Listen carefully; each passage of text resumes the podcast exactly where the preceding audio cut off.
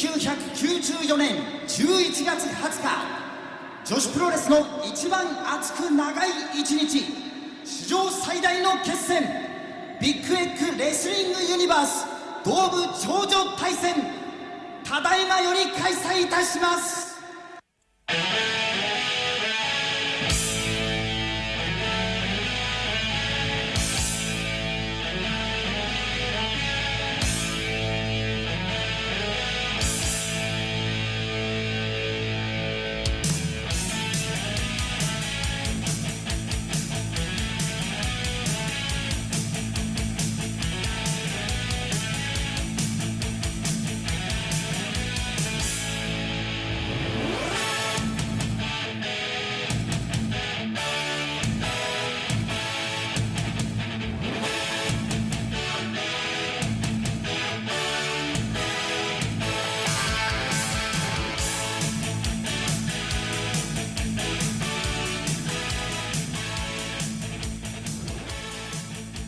Howdy, everybody. My name is George Thompson, and welcome to Big Egg Podcasting Universe episode number 10, the Big 1 0.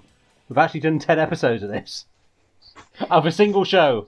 We only had 13 planned long term, and then we've just decided loads of them need to be split into multiples. Yes, yes. It, it's, it, it turns out when you do a podcast series on a 10 hour wrestling show, there is actually quite a lot to get your teeth into.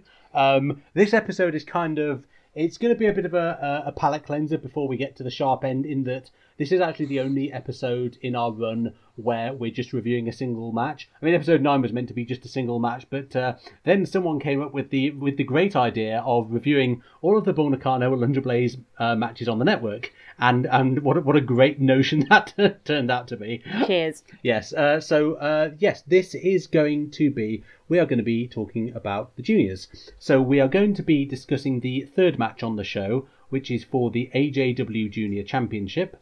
And uh, essentially, what we want to do, as has been the case with this podcast, is do a use the match as a jumping off point for a, an aspect of Joshi wrestling at the time and uh, and more broadly. So um, before we get into this, I'd like to introduce my co-host David and Sarah. How are you both doing?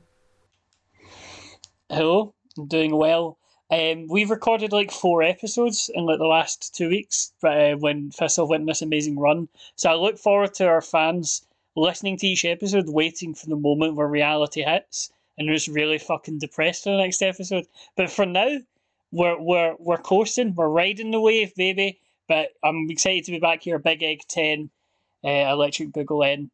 Here we are. I should I should point out David is talking about his um uh, his other podcast, uh, the Pur podcast, has never been on uh, riding the crest of a wave and never will. So, um, and uh, Sarah, how are you doing? Yeah, all right, thank you. Um, I'm trying to think of. It felt a bit weird getting back into the research for this because we've had a bit of a gap since the last time we recorded an episode. So it, it was a it was a little bit. How do I do this again? But you know, it's always nice to be talking to you two. Feels like it's been ages since I've spoken to David. I guess it kind Yeah. of has, hasn't it? I mean, Yeah. we, we tend to talk when we record, and uh, yeah, there's been a little bit of a gap in the recording between episode nine, but this, you know, th- these are never sort of uh, current episodes. Like, it's not like anyone needs our hot takes on the show from uh, 1994. Uh, you know, it's it's always going to be quite far in the past.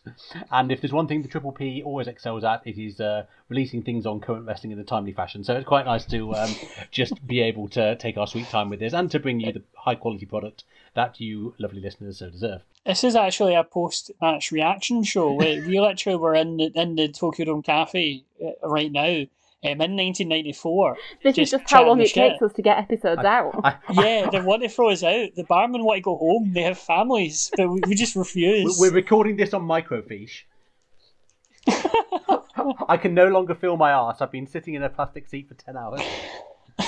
Um, so yeah, this is going to be um, so yeah the juniors. So um, as as we have uh, discussed uh, previous on previous episodes, um, young young women in wrestling uh, in Japan has always been a thing since its inception. And as for why this is, we're doing this as a different episode to the uh, I believe it was uh, episode four where we talked about the opening match on the show, which was uh, which was young rookies. The the reason is is because um, so being a young wrestler and being a rookie is not necessarily coterminous in uh, in modern Joshi. Uh, for example, you have well, uh, people like Mina Shirakawa in Stardom, who started at the age of 29, and she would have already been retired if she'd been in AJW. Or for an even more extreme example, Takiko Kirihara in Gatoh Move, who made her professional wrestling debut at the age of 44.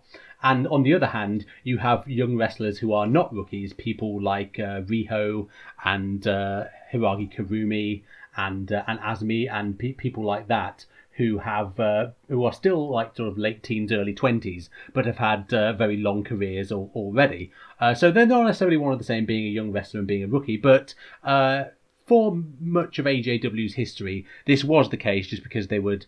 Uh, hire the, the, the girls out of high school, and then you know their career will be done just by the time they're 26. So it does tend to be that if you're a rookie, you are of a certain age. That's just how they did the uh, how they did the tryouts. Um, so I guess the first thing to uh, just I, I, think just talk about is um, I think what the place of uh, of young wrestlers is nowadays in the uh, in the business. I've got a theory. Uh, which I, I don't know if this is like a massive generalization, but I would like to expound upon it. So back at, in the eight, back in the 80s and the early 90s, uh, the, the girls who um, auditioned for AJW were high schoolers who were into mainstream pop culture, because that's what uh, was at the time with the with the Beauty Pair and the Crush Girls and all the rest of it. And that's why they had many thousands of people audition, and that's why the roster was so good. Because if you can skim off the most athletic 0.1% of all the people who audition, yeah, you're probably going to have a pretty good roster there. But nowadays, um, I'm just it does seem to be and and I mean this in the nicest possible way, the weird girls who do wrestling, because like just think of some examples of um, well Suzu Suzuki and Ice Ribbon. She started when she was uh, 16, 17, and her her column in uh, in Shoe magazine uh, touches on a wide variety of weird and wonderful topics. You got Rin Rin in Gatoh Move, who started when she was 14, and during the pandemic and the break, decided she was going to start attending a sumo club and become a rapper. And um, one of our friends is actually uh, met the father of uh, Hanan Hina and Rina in Stardom, who all started very young, and said, "Yeah, he's like he's a really friendly guy, and clearly the proudest dad in the world that his uh, daughters are wrestlers. But he's like he's like quite an eccentric dude, you know. So like that's my my theory at the moment is that like I mean you have to be a, a bit you have to be a bit weird to want to do wrestling in the first place, but like it does seem to be the kind it's of very much yeah it's very much a goalkeeper's mentality, isn't it? Like you, you don't like you're drawn to being a wrestler. I mean, proof positive of this is uh, the Queen of the Universe, um, Chairman Ramu Ram Kai Yes, that's started when she was what like what should have been what eight, eight or nine. Yeah, she was like, like primary that. school age. Yeah. Yeah, she was like um, doing like uh, matches with like Jun Kasai and six six yeah, she just, and stuff they, like they just had a goth child, and she'd just turn up and chokeslam people.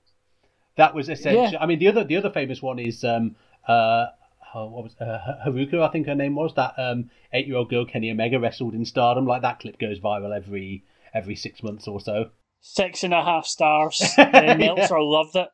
Yeah, I, I, absolutely. I mean, it is an Omega match, so uh, yeah, and uh, you you still do have rookies of that age coming through. Like there's a twelve year old rookie about to start in uh, in Ice Ribbon. I can't remember her name, but her her uh, they just announced her as Trainee Grape. I think is like a code name.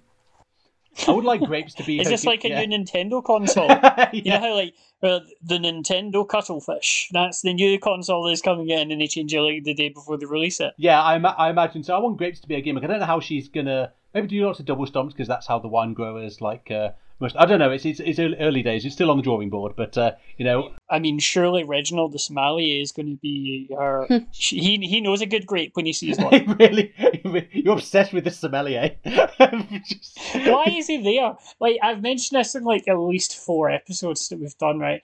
And why does Shayna Baszler have a wine steward? I just, I just no. way. she sort on. of won him off Carmella, didn't she? Because like Carmella went through, like Carmella brought out this sommelier, and then the idea was that he was like flirting with Sasha, and then from that, and through the like weird can they coexist storyline that they used for the Sasha versus Bianca WrestleMania match. Then that put them in a tag team match with Shayna and Nia, and then basically Reginald has sort of been like passed along in the same way that the custody of Dominik has been passed along through multiple people. I think now custody of Reginald has gone in yeah, lots of different it, places. It's like it fit with Carmella's gimmick because she was like a her gimmick was basically that she's a fancy lass and enjoys the good things in life. But it kind of doesn't make sense where he he's he's literally a like sommelier for hire.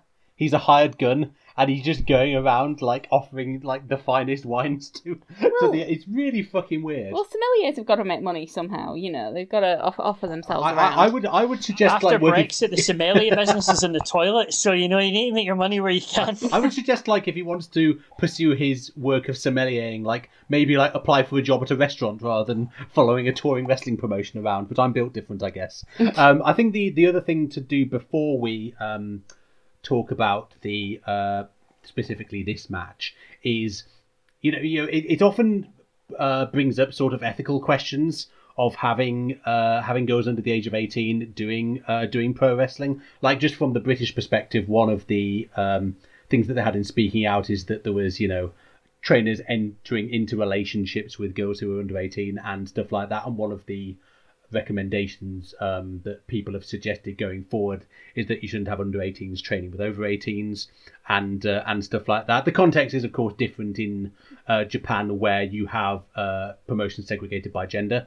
So that that's going to it's not going to eliminate the the threat of that happening but it would you hope at least mitigate it a little. You have the case of Stardom, which you know attracts a certain kind of uh, of audience, and a lot of the of that is they are intentionally attracting a type of audience. So, you know, you have you have that entering into the uh, into the equation in the modern day.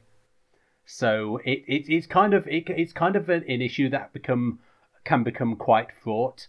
Um, but you, you know, at the end of the day, the girls in question do like I- I, think a lot of them sort of view it as kind of like an after school club, like rather than joining the uh, joining the the netball team, whatever. They just start doing pro wrestling training.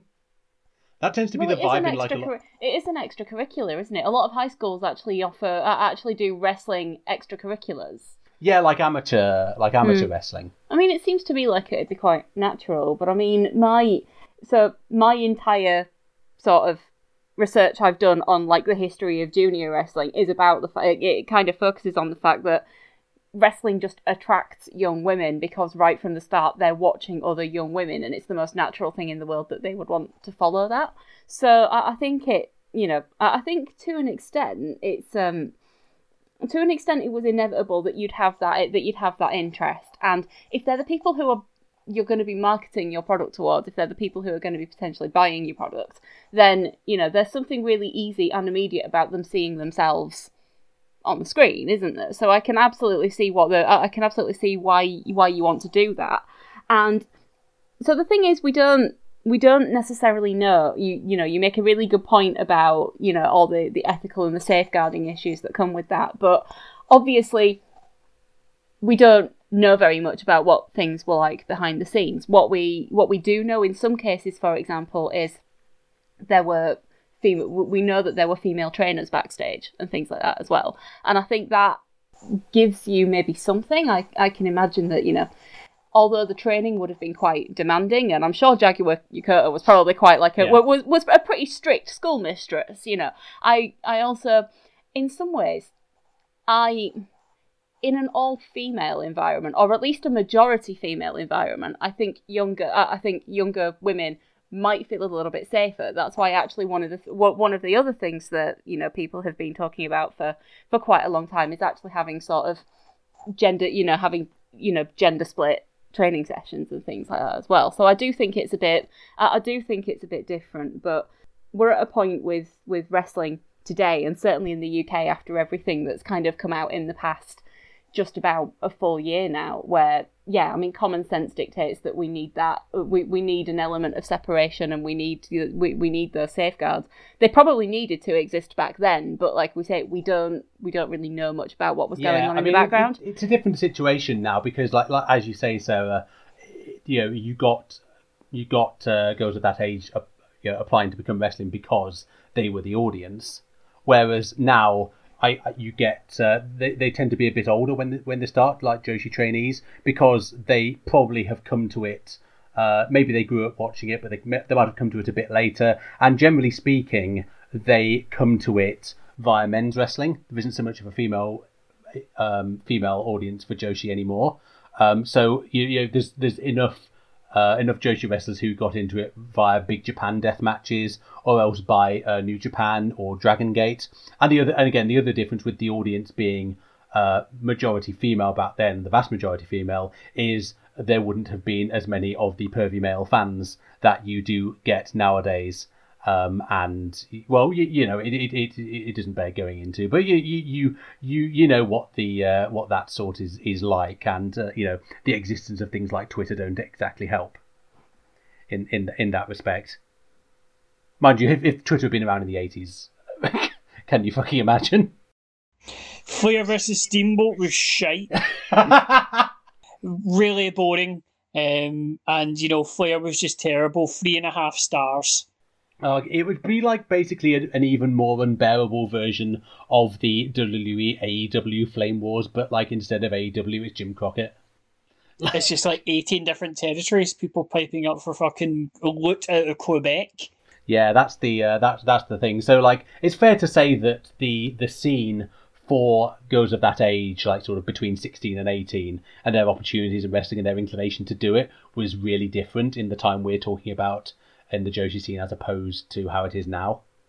Yeah, I think that's probably fair. But you know, we we are talking about being a young woman wanting to go into wrestling is a different pop- proposition in 1985 than it is in 2020 or 2021. I, I think it's a, and certainly depending on the country, depending on the company, there you know, there's a lot of other things that go into that. But you've got people like Bull Nakano, who I believe was a tag team champion at 16 or something Yeah. with Dump Matsumoto. Like there are, it's it's not that they're not good enough that young. You know, No. it's it, it's all the it's all the other reasons why you might want to keep your why why you might want to kind of give young women a bit more chance to kind of be be teenagers before they get kind of thrust into that very public yeah, role. that, that's the thing. You want you want to sort of uh, tread the line between wanting again, like like I say, the safeguarding issues, but also just you know if they want to do it, then like they're probably going to find some way of uh, of uh, of uh, getting into the into the business somehow. And uh, you know, you'd probably rather say it was in a uh, uh, an environment like, for example, Gatoh Move, than um, you know one of the more idly companies, for instance. Yeah, I think there is that sort of um, range whereby you can kind of ha- incorporate like younger people and things like that because and- a thing like Gatoh Move because it is a less not seedy but well seedy um, presentation and it's a bit more wholesome and more fun so to speak. I know it's like Stardom that can be fun, but you know what I mean. Like in terms of it's a more welcoming uh, sort of environment whereby like well, I mean, we've, we've talked before about Emi Sakura about her. Uh, she does like training classes and stuff for like ki- uh, kids and stuff, and like bring them through. And it's it's literally just like a gymnastics class or you know like a, a football team that you play for or something like that. And it's just kind of uh, encouraging them to keep fit and be creative and stuff like that. And I don't think that works when you you're getting into it. You're sort of your more idly promotions because again there's going to be that sort of view of well why are you training these people what is the end goal from this and it's ultimately going to be profit from them in a sort of idol fashion whereas Gatoh Move is not necessarily about that. No, no, Um, Gatoh Move like is intentionally like not a sexualized promotion, and uh, yeah, whereas in, in Stardom your career progression is you're going to debut, you're going to wrestle, you're going to be in photo books, you know, you're going to do the meet and greets with the fan club. Yeah, and I think that I think it is a different proposition in Gatoh Move to what you get for um you know, and I think there are places like Marvelous as well, and you know where I think it is. Put it this way: if I were a teenager, I know which promotions I would feel safest performing in. But again, I I think there's also a lot to do with the way that you you know the way that you actually look after the the wrestlers sort of before, during, and after. The way that you train them, the way that you prepare them to be able to deal with that, and you know, ultimately manage your fucking crowds. You know what? Yes. it, it's that simple. You know, it shouldn't be on. It shouldn't be on the. It shouldn't be on the young women to have to deal with the creepy fans. Actually, promotions just need to police their fucking creepy fans. Yeah, Yeah, you know. I I really. And companies are certainly not above it. I mean, Stardom, I am looking at you for every photo book you've ever done with someone who was under 18. You know, it, it's that. And there have been, there have been a few. Yeah, oh yeah, oh yeah, there's been a few. And you know, I think it is. It can be really. It can be a bit of a complicated issue. I, think actually because you are dealing with people who are very young, especially in in Japan where people don't come of age until twenty. So Yeah, in ter- yeah, in terms of like being considered an adult, like you can't Yeah. drink until then, for instance. Yeah, so I I think you're already in kind of quite quite complicated, uh, quite complicated waters, and I do think it's if it yeah. Speaking speaking just from what we see and from what we know of sort of contemporary Joshi, what we're learning, kind of multiple hands, you know, with se- several third, fourth, whatever hands. It seems to me like it would almost have been a little bit easier to be a junior Joshi wrestler in 1994 at Big Egg than it would have been now. Yeah, I, I, Although I even would- at this point, uh, at this point, the audience has started to tilt towards being, you know, more gender split and actually more male dominated as opposed to what you were getting in the 80s. But you know, those are almost certainly these are. By the time we get to 1994, we're talking about people who've been wrestling for less than two years. So they're probably the people who were being inspired by, like Bull Nakano's title reign and Aja Kong's title reign. We're talking people really new like that. So yeah, I don't think I have an answer, but I do think it's I do think it's complicated, and as we as we'll see, I don't think there's any reason based on the quality of their work and the quality of their talent to, to stop women that young from performing. No, no, absolutely. As this match will demonstrate. Before we uh, get on to the competitors, should we talk uh, maybe a little bit about the idea of a junior championship? Well, yeah, I I really enjoy the idea of a junior championship purely because it sounds silly, right? But you need levels in terms of t- like tiers in terms of goals to aspire to. Do you know what I mean? Not not every football team is going to win the Champions League, right?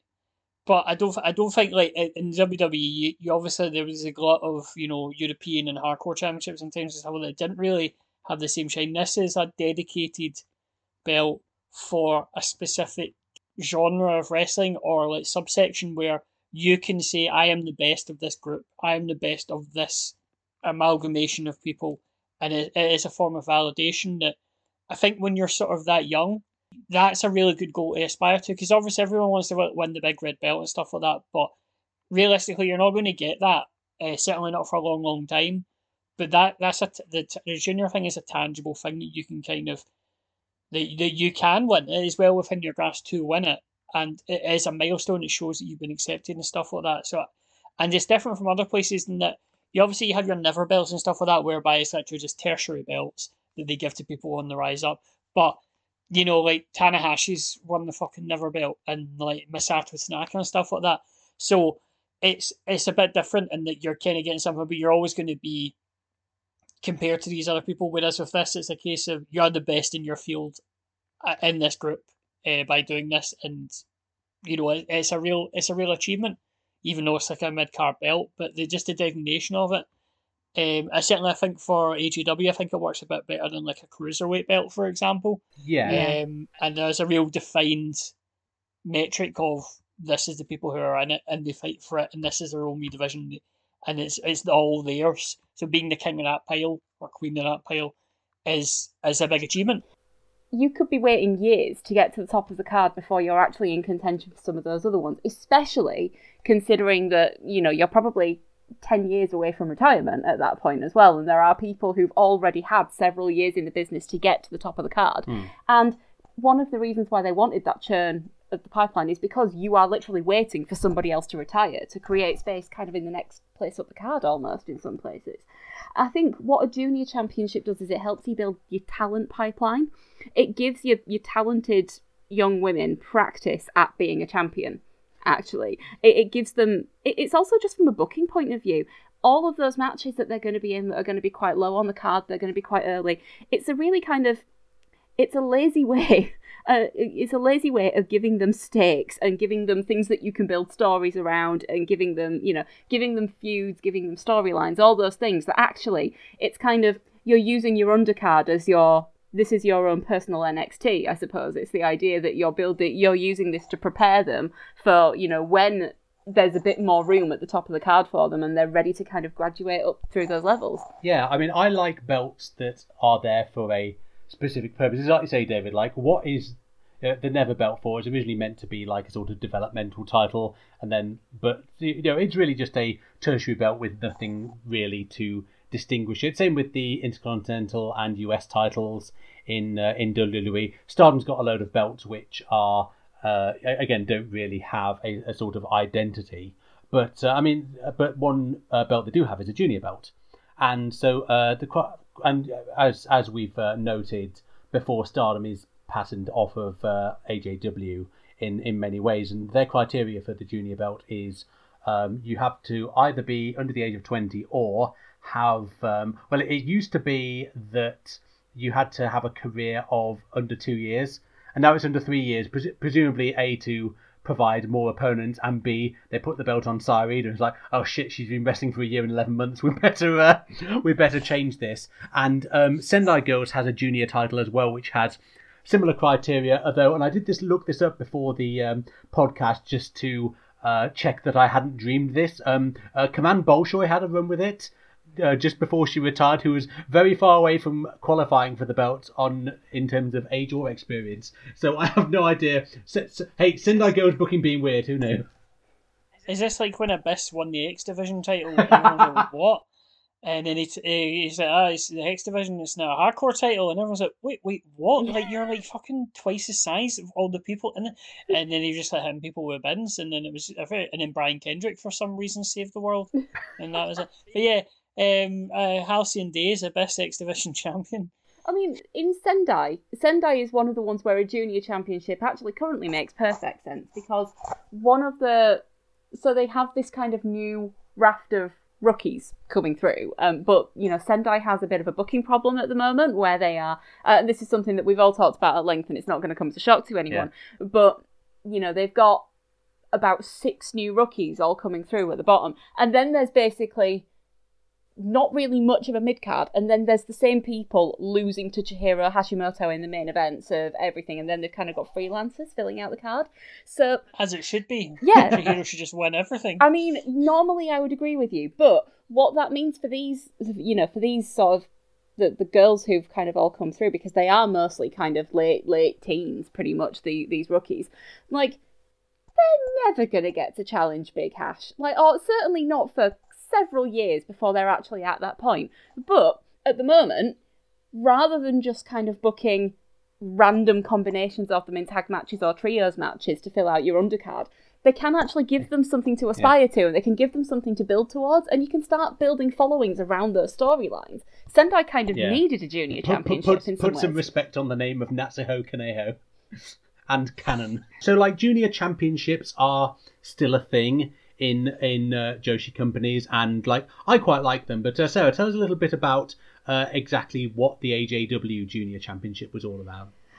I thought you'd never ask. So we are originally, so originally this was contested uh, amongst people with less than two years in in wrestling, which is in practice because they were all starting so young. That's why you actually ended up with it mostly being contested between sort of under 18s. It's yeah, that yeah. You, you know, it's just that they were all starting that young, but they were giving themselves a bit of flexibility because one thing that's actually quite interesting is that this it, it gets a kind of a bit of an interpromotional sort of hand around as well which so i think it's interesting that Mei Hoshizuki has got um, the sendai junior championship at the moment um, because interpromotional it's a good way for everybody to get experience actually at that junior level of wrestling different people and different types of people. Um, and i think what we're going to see with this match is that is that that's kind of part of a great tradition. Um, but so the AJW Junior Championship um, is a really nice teal coloured belt. Apparently, that wasn't the original. The original was actually brown, and then they realised that this didn't make any sense and went for uh, and went colour. for like a nice teal one. I, I, um, I, was I was looking at this and I was like, the only teal belt I can think of is the uh, um, Tokyo Joshi International Princess title, and maybe uh, the Ultimate Warriors IC title when the strap was a different like psychedelic color every week. But like that's about it. I do love a t- I do love a teal belt. That's I'm a big fan I, of teal. Yes, it's a it's a good color, especially especially for belts. Um, it's something out of the ordinary. Yeah, I think what's interesting about is that you know you're going to stand out when you're doing your parade when you're doing your parade of champions at the start of the show while you're doing your everybody come out and wave you're going to notice and it's actually really good for kind of spotting people before they got you know, almost like a kind of before they were famous, and in some cases before they actually got like their cool wrestler names as well. So you see some of them being right, you know, right at sort of the beginning of their career. um, when we talk about you know training people to hold the big titles later on, and we talk about giving people practice of being an ace and practice of being a champion, um, let me tell you something about some of the people that had this belt after it was originally set up. So. The first champion was a young lass by the name of Rimi Yokota, um, who I'm presuming that none of us have ever heard of, and who absolutely went on to do nothing in this promotion whatsoever. Certainly Um, isn't still wrestling now. Yeah, so, and, and certainly didn't get a really cool like predator uh, for her first name either in the end. Then you've got um, some people who continue to use the same names throughout. So you've got you know your recognizable names, nobody famous, you know just the Chigusa Nagayo, Yumi Ogura, Kondo Saito, Noriyo Tateno, and Itsuki Yamazaki, which is both of the Jumping Bomb Angels. Pfft, don't know what happened to them. Um, Toshiyo Yamada, Mima Shimoda, Reibon Amada, um, a young lass by the name of Hisako Una, um, Keiko Nakano. Neither of them's going to turn up on this show at any point. Um, and so in 1992, um, Kumiko Mikawa had been the junior champion, and we talked about her in kind of the weird shoot fights. They were clearly building her for something else at this point.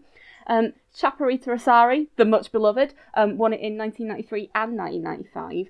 And uh, the the second ever champion was someone called Tomoko Kitamura. Um, don't suppose you ever heard of her. No, I, I, I had to look this up.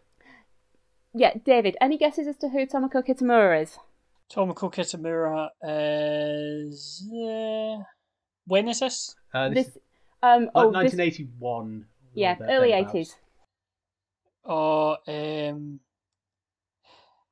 I want to see Aja Kong, but I don't think it's Aja No, no, she hadn't uh, Uh, debuted. Uh, We've uh, already had her tag partner. Bison Kimura! No, fuck's No, sake. No. Doris Blind! Doris Blind, final answer, Chris. I'm talking about fucking Lioness Asuka, David. Lulu F Star. I'm sorry, Matt. I'm sorry. It, I, need, I need a cold shower. You can't alone. think of anything apart from Doris Blind and Bison Kimura, can you? Unbelievable. So the point I'm trying to make here is that basically the chances are that if you were a junior champion, you were going to go on to kind of do great things later on. There are like there's the odd name on that list of champions that kind of didn't necessarily go anywhere. Um, but there's also a pattern when you go back and you look at the different title reigns. There's actually a pattern of it being vacated and then there being a tournament to win to win next time round. And basically that's because people kept aging out and having to drop the belt, as far as I can make out.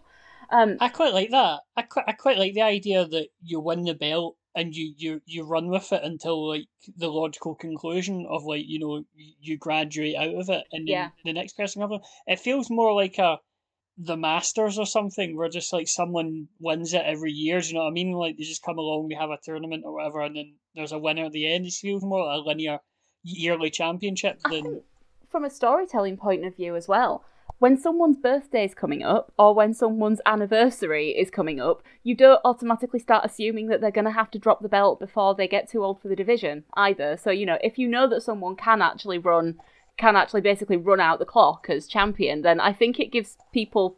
It automatically opens up the matches a little bit more in that division. Yeah, it's, it's quite it's quite a cool little story. it adds in as well that well, well, she's you know twenty one next year, so you know, uh, you know, sh uh, like in three weeks is her birthday, so she might lose the belt this time, and it kind of has that jeopardy where you don't know because there is a very logical reason as to why they'll lose it. Yeah. And in some cases uh, as well, bearing in mind that this was pretty much always done on less than two years of wrestling experience, rather than ages and ages just kind of being incidental. If you know when someone debuted, and actually you're more likely to know when they debuted than you are actually when their date of birth is. If you happen to, it, you know, there'll also be people who will say, you know, I was at her debut and now I'm going to see her graduate. You know, it's that kind of. I think there's a kind of there's a nice it's a time limited period of okay this is your training program and then you will go out of it and you know either you'll be ready for it in two years time or you won't um I, d- yeah i really like it from a booking point of view Yeah, it's really cool. I did have to say actually, like, so I was um, just because I was curious, I was going through the title lineage, seeing like what ages these uh, these women would have been when they won the belt, and like as you say, generally it was like between sixteen and eighteen. Yeah. But one thing I noticed, uh, and I don't know if the criteria changed, but when because Jaguar Yokota was the first champion, and when she won the belt, she'd actually been wrestling for two years and four months. So I, that's like WWE Hell in a Cell levels of immediately fucking your stipulation. So I guess they might have like reduced the uh, the time limit or something. yeah did Jaguar Yokota then play for that weird Saudi Arabia under 19s team that definitely was all on the level against Scotland in the World Cup final? Oh, the, the one where the the one where the uh, Scottish manager. Captain was a fucking army colonel. He had two wins. Well, I have to say, this is this is the kind of flexibility that JWP gave themselves. So JWP, um, I can't really talk about how that how the JWP Junior Championship came to be without accidentally spoiling the match that we're about to talk about. So we won't go into detail on that. But right from the but right from the start, that you've got a junior belt that's being defended there as well. Um, and then in 2007, you have um, a young lass called Arisa Nakajima who uh, definitely, you know, whatever happened to her. Actually, on the penultimate JD Star show, won that she was the JWP um, junior champion. She won the JD Star title, which was the Princess of Pro Wrestling Championship, um, basically as a way of getting the belt out of the company. And then the two of them were actually defended together pretty much consistently up until that point.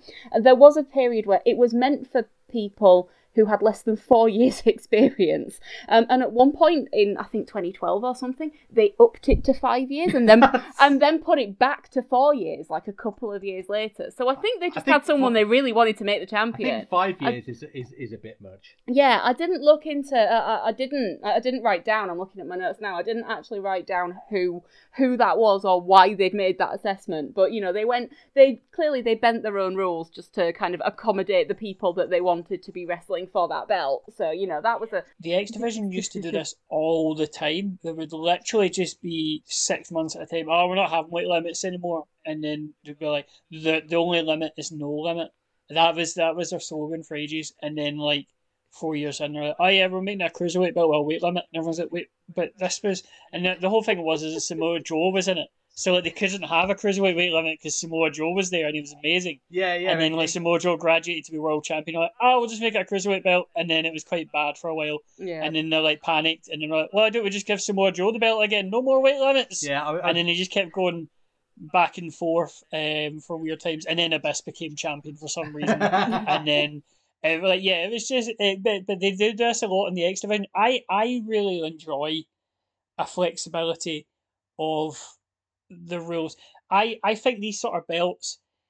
I, I don't I don't necessarily think that the rules are they, they should have that this sort of, of the ability to adapt where somebody comes along who for example if it's a cruiserweight belt somebody comes along who's a bit too heavy but clearly works in the same style well yeah you should be able to do it Parker in WCW is a perfect example of that whereby well Parker probably should have been cruiserweight champion at one point he was the most over luchador that they had but as well as that he's a big fat bastard which is also part of the reason why he's the most over luchador but I think like there is a flexibility where if you have a justification, you can do it. So I, I can see where like, the, the age limits and stuff like that. If you've got someone who maybe get injured or something like that, having that sort of flexibility get, adds a little bit of a wrinkle. So I'm, I'm, I'm not a stuffed shirt on these sort of things. I think there is there is a degree of flexibility that needs to be brought brought into these things. I'd like it to be how you know how in the uh, under twenty one uh, Euros, like you qualify with the team if you were under twenty one at the beginning of the qualifying campaign, just so people don't age out Yes. like during the qualifiers. So then you've got a load of twenty three year olds playing for the England under twenty ones. I want one of those. I want someone to like make a thing of like I'm go- I'm gonna have this belt till I'm fucking thirty five. You know. Uh, uh, some- Is it like me and my rail card going in on the twelfth of October? Yeah. uh, You when get I a free one with your 31 to NatWest buy a bank fucking account. three year rail card. I mean, how, how how long was it that Yoneyama had the belt for in uh, in uh, in JWP? Well, so this was going to be part of my, uh, my my lineage of the JWP Junior Championship. So, um, bearing in mind where these two belts came from, so by the time we get to 2007, the JWP Junior Championship and the Princess of Pro Wrestling Championship, which was known as the Pop Championship, um, from JD Star, are being defended together. The first pop champion from JD Star had been Fuka, who went on to go on to uh, be one of the co-founders of Stardom Yep. um, and was a champion there for a while as well, was Uh, she? No, she.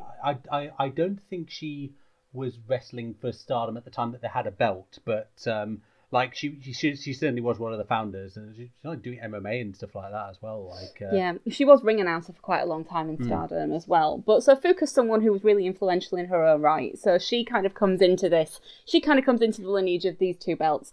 Um, so they they come together with Arisa Nakajima, who wins the who, who wins the Pop Championship in addition to her junior title. Um, they actually.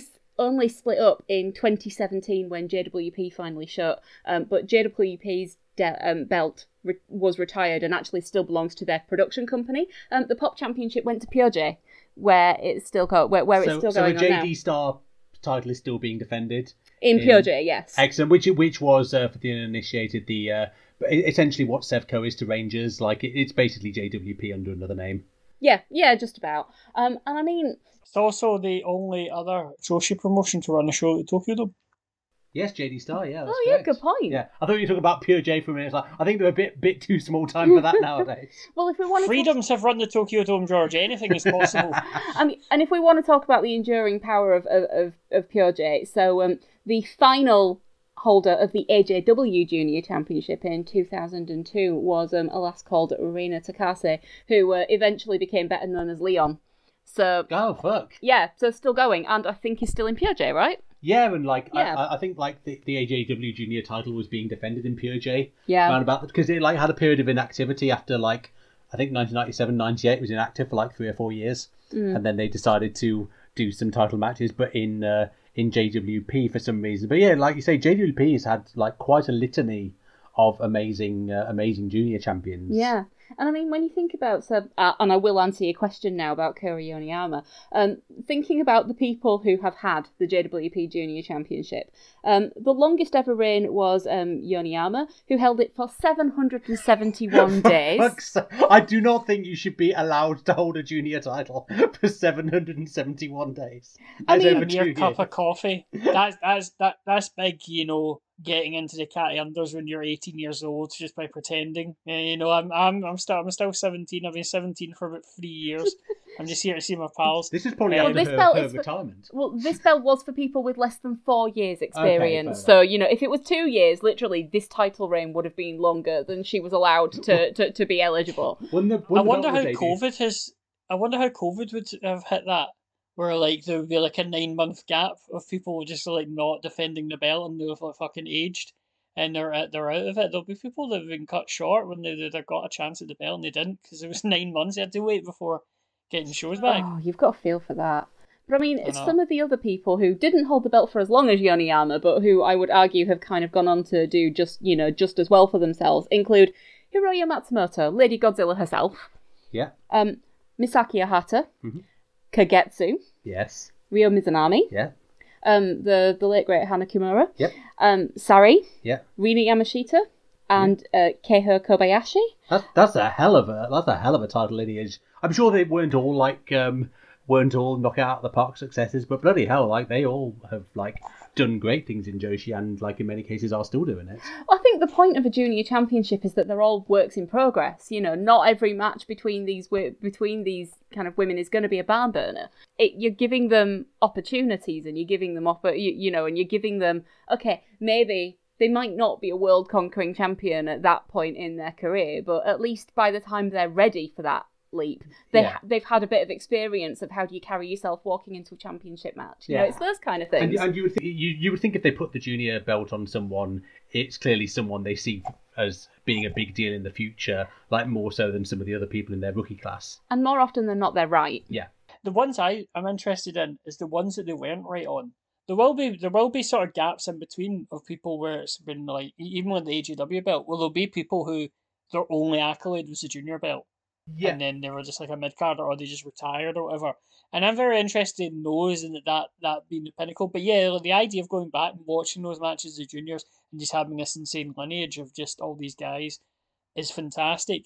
And but yeah, no, I, I'm really interested in the sort of people like who whose defining chapter was the junior belt. There's got to be people that Yeah. that was the, their sort of their big moment. My my favorite in this regard is a wrestler called Numachi, who not a lot of people have heard of, but she was junior champion in like 1993, and she's someone you sometimes see on AJW cards at the time. Really, like the only match of hers I've seen was this five on five elimination match, which I think pitted AJW people against I think an LLPW team, and there were some like very like well known wrestlers on both teams. Like I think uh, LCO were on the AJW team, for instance. A lot of big names. And Numachi was just this weird girl in like a like a hard hat and carrying a mallet or something like that, like pure like comedy wrestler. And she ended up being the last woman standing in in in the match. And I was like, I've not heard of you, and yet you're like outlasting all of these people who went on to become become big stars and like she again she never became a uh, she never became a big deal in the company like oh, you know the, the gimmick wasn't exactly uh, didn't exactly scream main event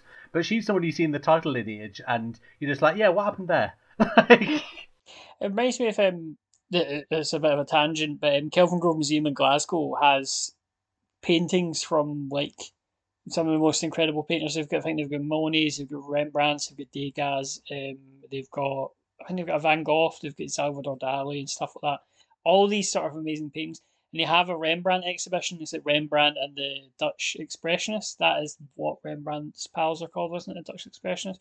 Can't remember. But anyway, um, they have this thing where they have like Rembrandt paintings and stuff, and they have all his pals from like, you know, Tilburg or Breda or wherever they were in the Netherlands. And I'm like, I'm, I'm really interested in the sort of the tag alongs, you know, the guys who are quite all right painters, but they were pals of Rembrandt. So like Yeah. two hundred and fifty years later, their paintings in like, a museum and it's incredibly valuable because they were just good pals of they, Rembrandt. they knew Yeah, a guy you- who was famous Yeah, they were members like- of that school without actually. Yeah. But then, by the same token, you know, in the same way that a lot of your top wrestlers' careers are actually built on the people who never got to that level, but who made them look good all the way. You know, the vast majority of these people had entire studios of people like doing the backgrounds and stuff on their paintings, and then they'd just come in at the front, like Leonardo da Vinci. Like Yeah. the majority of some of his of some of his paintings was done by other people in his, Well- his apprentices. well salvador dali Absolute was just like fraud, mate. Yeah, Salvador Totally. Dali would just get his like apprentices to do like weird surrealist paintings and then just slap his signature on them. It's kind of like how um you know how He stood up with fakes as well. At the end, he would take, like he would find counterfeiters and stuff like that, and just go and sign the painting. Dali used Just to put to- his signature on blank pages and then give them to his staff. Seriously, what, he what a worker. I know, unbelievable. Um, so as far as this match goes, so the competitors, um, so this is this this is actually uh, one of the many interpromotional matches uh, on the card. The champion is Candy Akutsu, who is representing JWP, and the challenger is Rie Tamada, who is representing the home promotion AJW. So, uh, Sarah, tell us a little bit about these uh, about these two women. Yeah, so following on from what David was saying about, you know, people who maybe had their junior championship run and then didn't always build on that success, I would say that actually um, neither, I mean, neither of these wrestlers kind of disappeared after uh, after this, but I would say that also neither of them was necessarily like a, a regular main eventer or anything from from that point on. Um, so I'll start with um, Rie Tamada because she is the AJW um, member of this match. Um, so she debuted in 1991 and she actually had a short run with the junior title in 1992. So she's a previous champion. And yes, if you're doing the sums, the fact that she was a champion in 1992 and here we are in November 1994 and Yes. she's defending this belt. Um, at Big Egg, I think basically she's still your very promising rookie and she's she settled into kind of tag team roles later in her career. She was never one of the WWA tag champions, which was kind of the top tag belt in AJW. Um, she had the AJW championships, um, which was the so she had the tertiary belt, the AJW championship. Um, she had lower card tag belts, so she was the Japan tag champion with uh, Mariko Yoshida. Actually, Yep. was one of those partners, um, and that that kind of seems to have been it for her in AJW, but she kind of ended up in Arsion in sort of 1998-ish, um, and that's where a lot of people turned up eventually. Once once Arsion started to exist and once GAEA was a thing as well, people started popping up there and disappearing from AJW and disappearing from elsewhere. Um, so she goes to Arsion, and she had four tag title runs there as well before she retired in 2003, and. Um, she had a different partner for each one of those four runs. It's like, like John Cena's. Uh, John Cena's won the WWE tag belts four times, always with the person he was feuding with. Can they coexist? Ooh. and uh, and uh, you wouldn't catch them falling back on that trope nowadays. For example, with the main women's singles title, No, would you? Just imagine. Um, so Rie, Rie Tamada then I think is she's still kind of on the ascendancy in this uh, at, at this point in her career, but she's also not going to be found on necessarily the same list as your future, you know, Tomoko Kitamura's and your future not Jumping Bomb Angels and, and, and people like that. So, you know, she's she she's um maybe not kind of one of the all-time like the the Hall of Famer junior champions, but she's certainly someone that the company saw a lot in Yeah. at this point. I think we'll bear that out during the match. I, I- I think like that's I think that's part of the issue where if you look at the uh, the roll call of junior champions from the 80s, they're nearly all people who became real big names. Yeah. But uh, at about the time, you know, when Rie Tamada debuted and the time her career would have really been peaking, suddenly the Joshi bus- the bottoms fall out of the Joshi business to a large extent. So you know she could have had a big career in uh, AJW were it still like on the level that it had been as a as opposed to the sort of shell of itself that it became between 1997 and uh, 2005 so Yeah. uh, that I think that's the, that's the reason where if you look at um, the champions from the early 90s like a lot of them don't even have a Wikipedia article the aforementioned Numachi being one of them. Um, I don't think I don't think Tamada actually does either. So um, it, it's, it's kind of quite interesting. Yeah you have a lot of these wrestlers who had solid careers for themselves and were clearly very skilled, as we'll get to when we uh, discuss the actual match. But they kind of fell through the cracks in terms of their legacies and not really wrestlers that people talk about very much now, as opposed to like you know remembering their name on some undercards. Yeah, I think Candy Akutsu probably does a little bit better um, out of this, if only because she's the she's the interloper in this promotion. So she's got the AJW Junior Championship, but she's actually from JWP. She debuted there in 1992. Again, she was age 17, so she's kind of nearing the she's she's also nearing the end of the appropriate level of experience for this belt. It must be said, um, but also by this point she must be so in 1994 she must be 19. So she's probably one of the older junior champions that they've had. Um, they clearly saw something in in her as well. Um, she actually beat um, the much beloved Chaparita Asari for this title um, in 1990, I think earlier in this year, if not, it had been the end of 1993.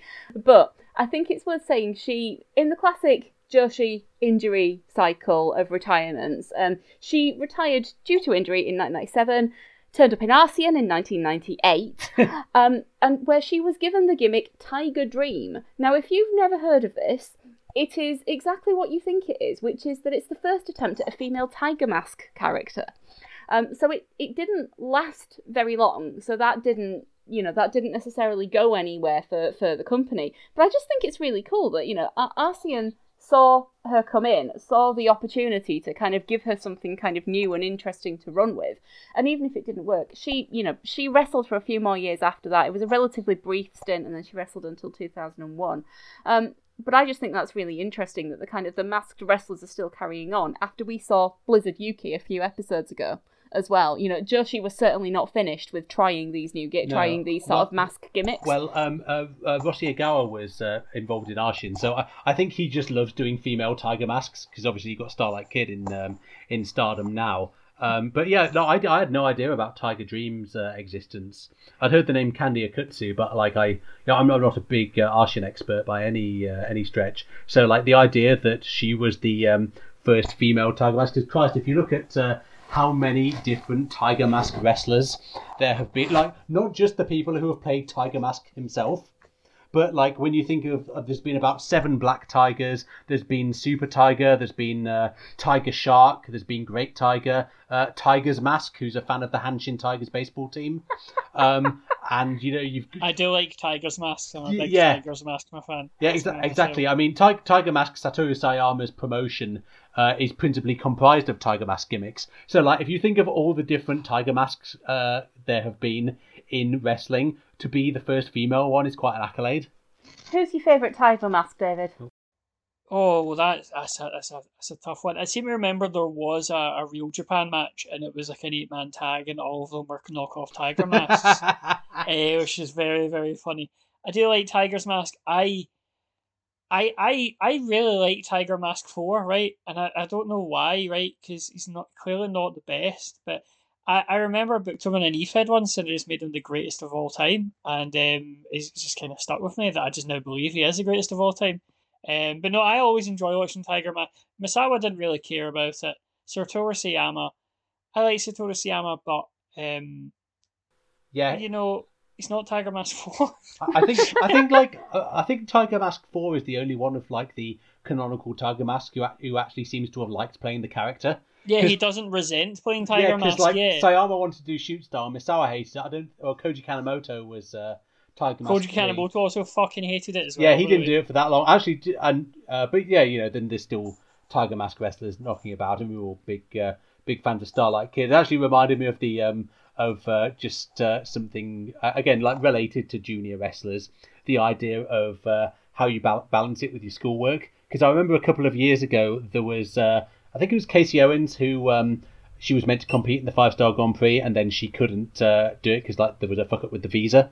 So they had to replace her with one of the uh, one of the uh, roster who wasn't in it, and basically the next cabs off the rank were Starlight Kid and AZM, who have been having this um, feud about basically like uh, you know squeaky clean goody two shoes teenager versus a, a, a shitty kid, and they've they've been wrestling each other you know for like four or five years. They're the Kevin Owens and Sami Zayn of the of Yeah, they, they actually are. And they're like obviously they've got, as you can imagine, they've got insane chemistry with each other, and I'm sure that's going to be like a main event match for the promotion one day. But um, Star- Starlight Kid is uh, notably very studious and like top uh, came top of her class, which is very impressive that she was able to do her schoolwork at all, um, let alone actually um, excelling at it. And so I always had this um, impression.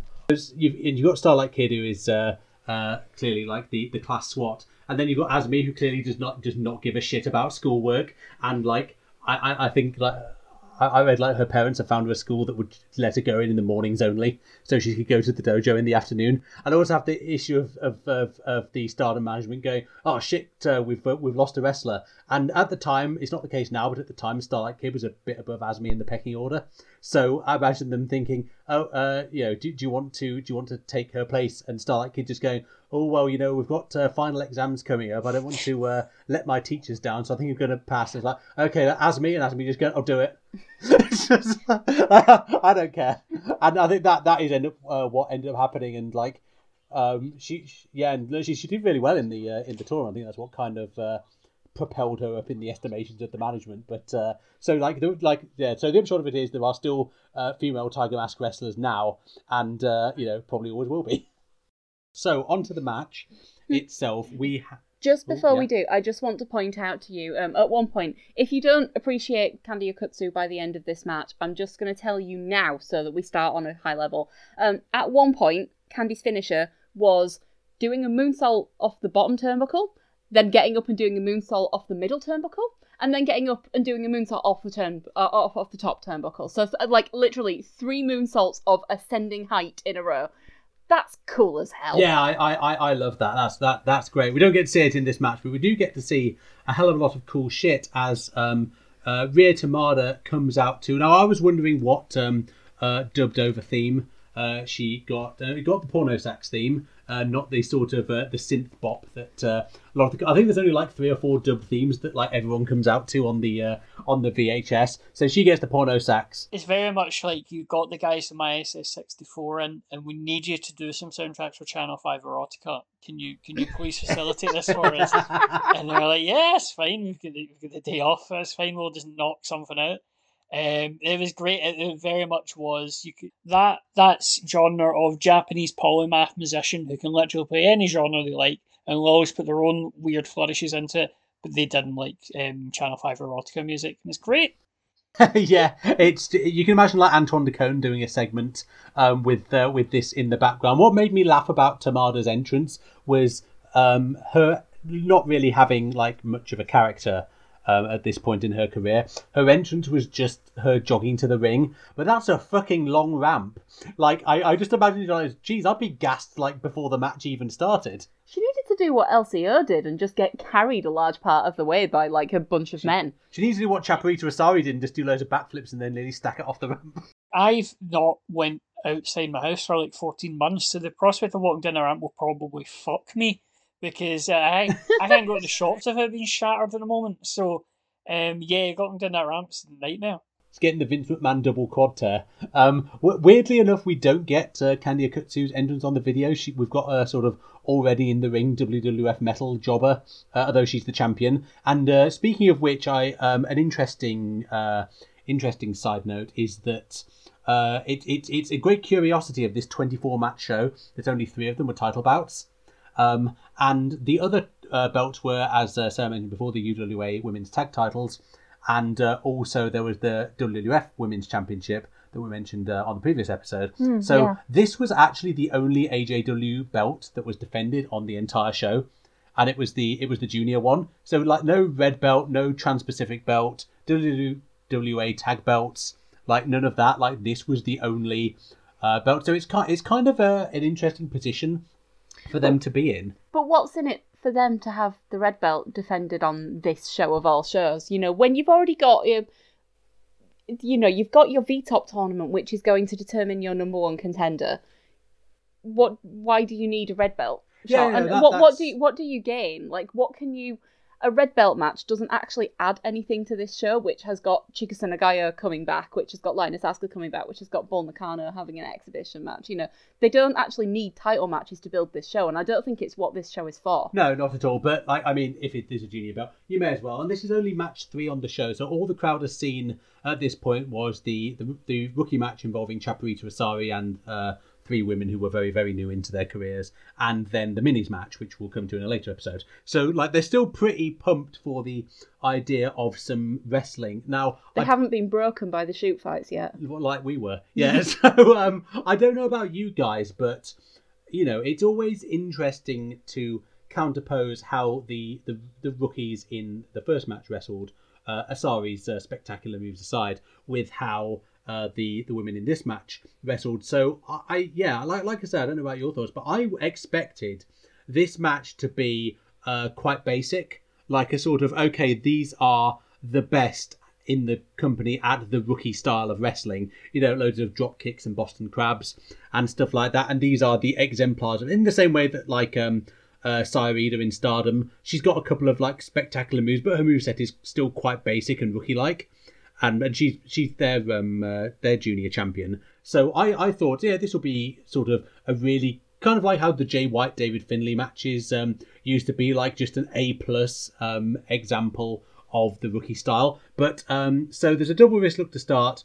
Candy Akutsu does a couple of drop kicks. Um, uh, and Tamada takes a powder to the outside, and then Akutsu does a fucking step up dive onto the top rope and to the outside. So that kind of answers your question about what this match is going to be. You ain't in the Young Lions Cup anymore, baby. you, you, you really, you really this are. is the big leagues.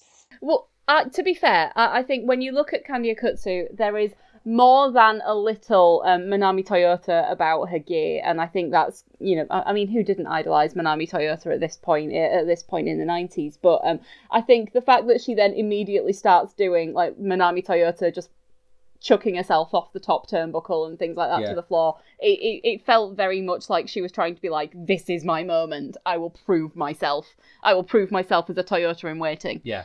I was going to ask a question about this. Do you think they played the occasion?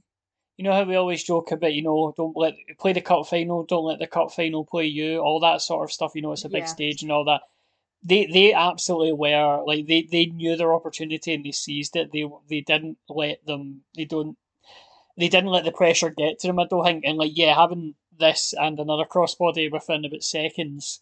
Yeah, yeah, Just Tamada goes does her through- own dive as well. I, I, w- I was i was fully expecting this to just be Young Lions Cup, and I, I say that I love the Young Lions Cup. I think it's one of the most fun things to watch because they're so digestible. It's like ten minute matches, and they're always really well executed, and it's nice to see people coming on. But this was like leagues beyond that. Like this was like a fully formed. This did not look like a Young Lions match or anything like that. Like these, the, this was this is great. This match would have belonged anywhere on the card, and I probably say that, including the first round of the V Top. Yeah, exactly. Like the the the, the thing it put me in mind of really uh, is um, uh, Saya Kamitani in Stardom, who is their current kind of super rookie, and she's been wrestling for like. 18 months and the thing is she does all the basic rookie offense as well like um like she does she does uh, drop kicks and boston crabs but she also does springboard hurricane um you know uh, phoenix splash like just some like really like intricate shit but I think the story with, with I think the story with um with with Tall Saya is that she's someone who she has all the athletic ability in the world and she can do all of the really cool flippy stuff. and she's being trained so that she can do all of the really cool basic stuff. What she hasn't got yet because she hasn't had the experience is it hasn't clicked why and when you do all those things. And that's probably the reason why I know I know she had you know she had a red belt shot at the Budokan show, and I think a lot of it is you know the, she's got the ability to get there, but what she hasn't gotten yet is the wrestling instinct. And I think that that's probably a more interesting story than they've told with a lot of kind of recent, you know, promising young rookies and, and things like that. But I think she's, you know, I think she's also kind of exceptional in in some ways. Yeah, it's a more interesting story than where you get either the standard rookie story, which I, I really like of they lose a load, then they get the first win, then they get some more wins, and they're established, or the other or the other way where it's like uh, this is the super rookie and and uh, you know they win all the time. So, uh, but yeah, the, the, that's the thing you see in this match. You see the basic rookie offense, cross bodies and drop kicks, but then you also get stuff like you got a, a Boston Crab that Akutsu locks in, and Tamada is like uh, she's pulling at her hair to get out of it, and then Akutsu just grabs her head and just smashes her face into the floor. I loved that. that's a that's a great spot. So this is what I mean about it being a level above what you might expect from a rookie match, and like the the, the sort of heated nature of it that you would expect of an inter promotional match. If these are their respective companies' uh, junior aces, then this probably is what it would be. I really loved um Tamada did this really nasty looking. It was like a modified bow and arrow lock, but instead of like holding them up and putting them in that position, you kind of she kind of had a horizontal, so she was lied on the floor, but like bent backwards basically. Um, and I thought that looked really really cool. Um, I thought this was really yeah, it's a really interesting mixture of the rookie and the non-rookie moves. Um, yeah, that was cool. Some massive springboard moves, like all sorts of stuff where you can just tell that there's they're kind of saying, okay, we're here to make a statement. We're here to we're here to indicate we're not the rookies in the first match.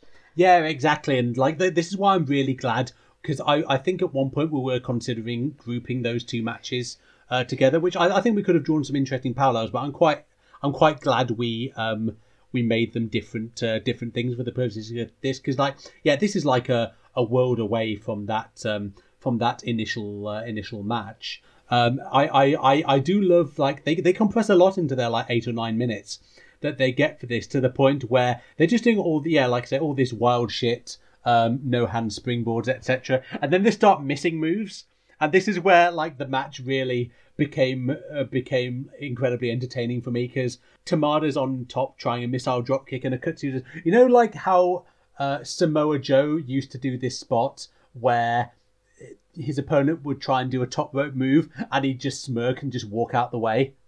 and then absolutely whip it. Yes. And it's just Yeah. one of the most baller things ever. Like, yeah, Candy Akutsu does that in this match. And and then, like, she tries a, a, a back senton off the top rope and Tamada uh, rolls out the way of that.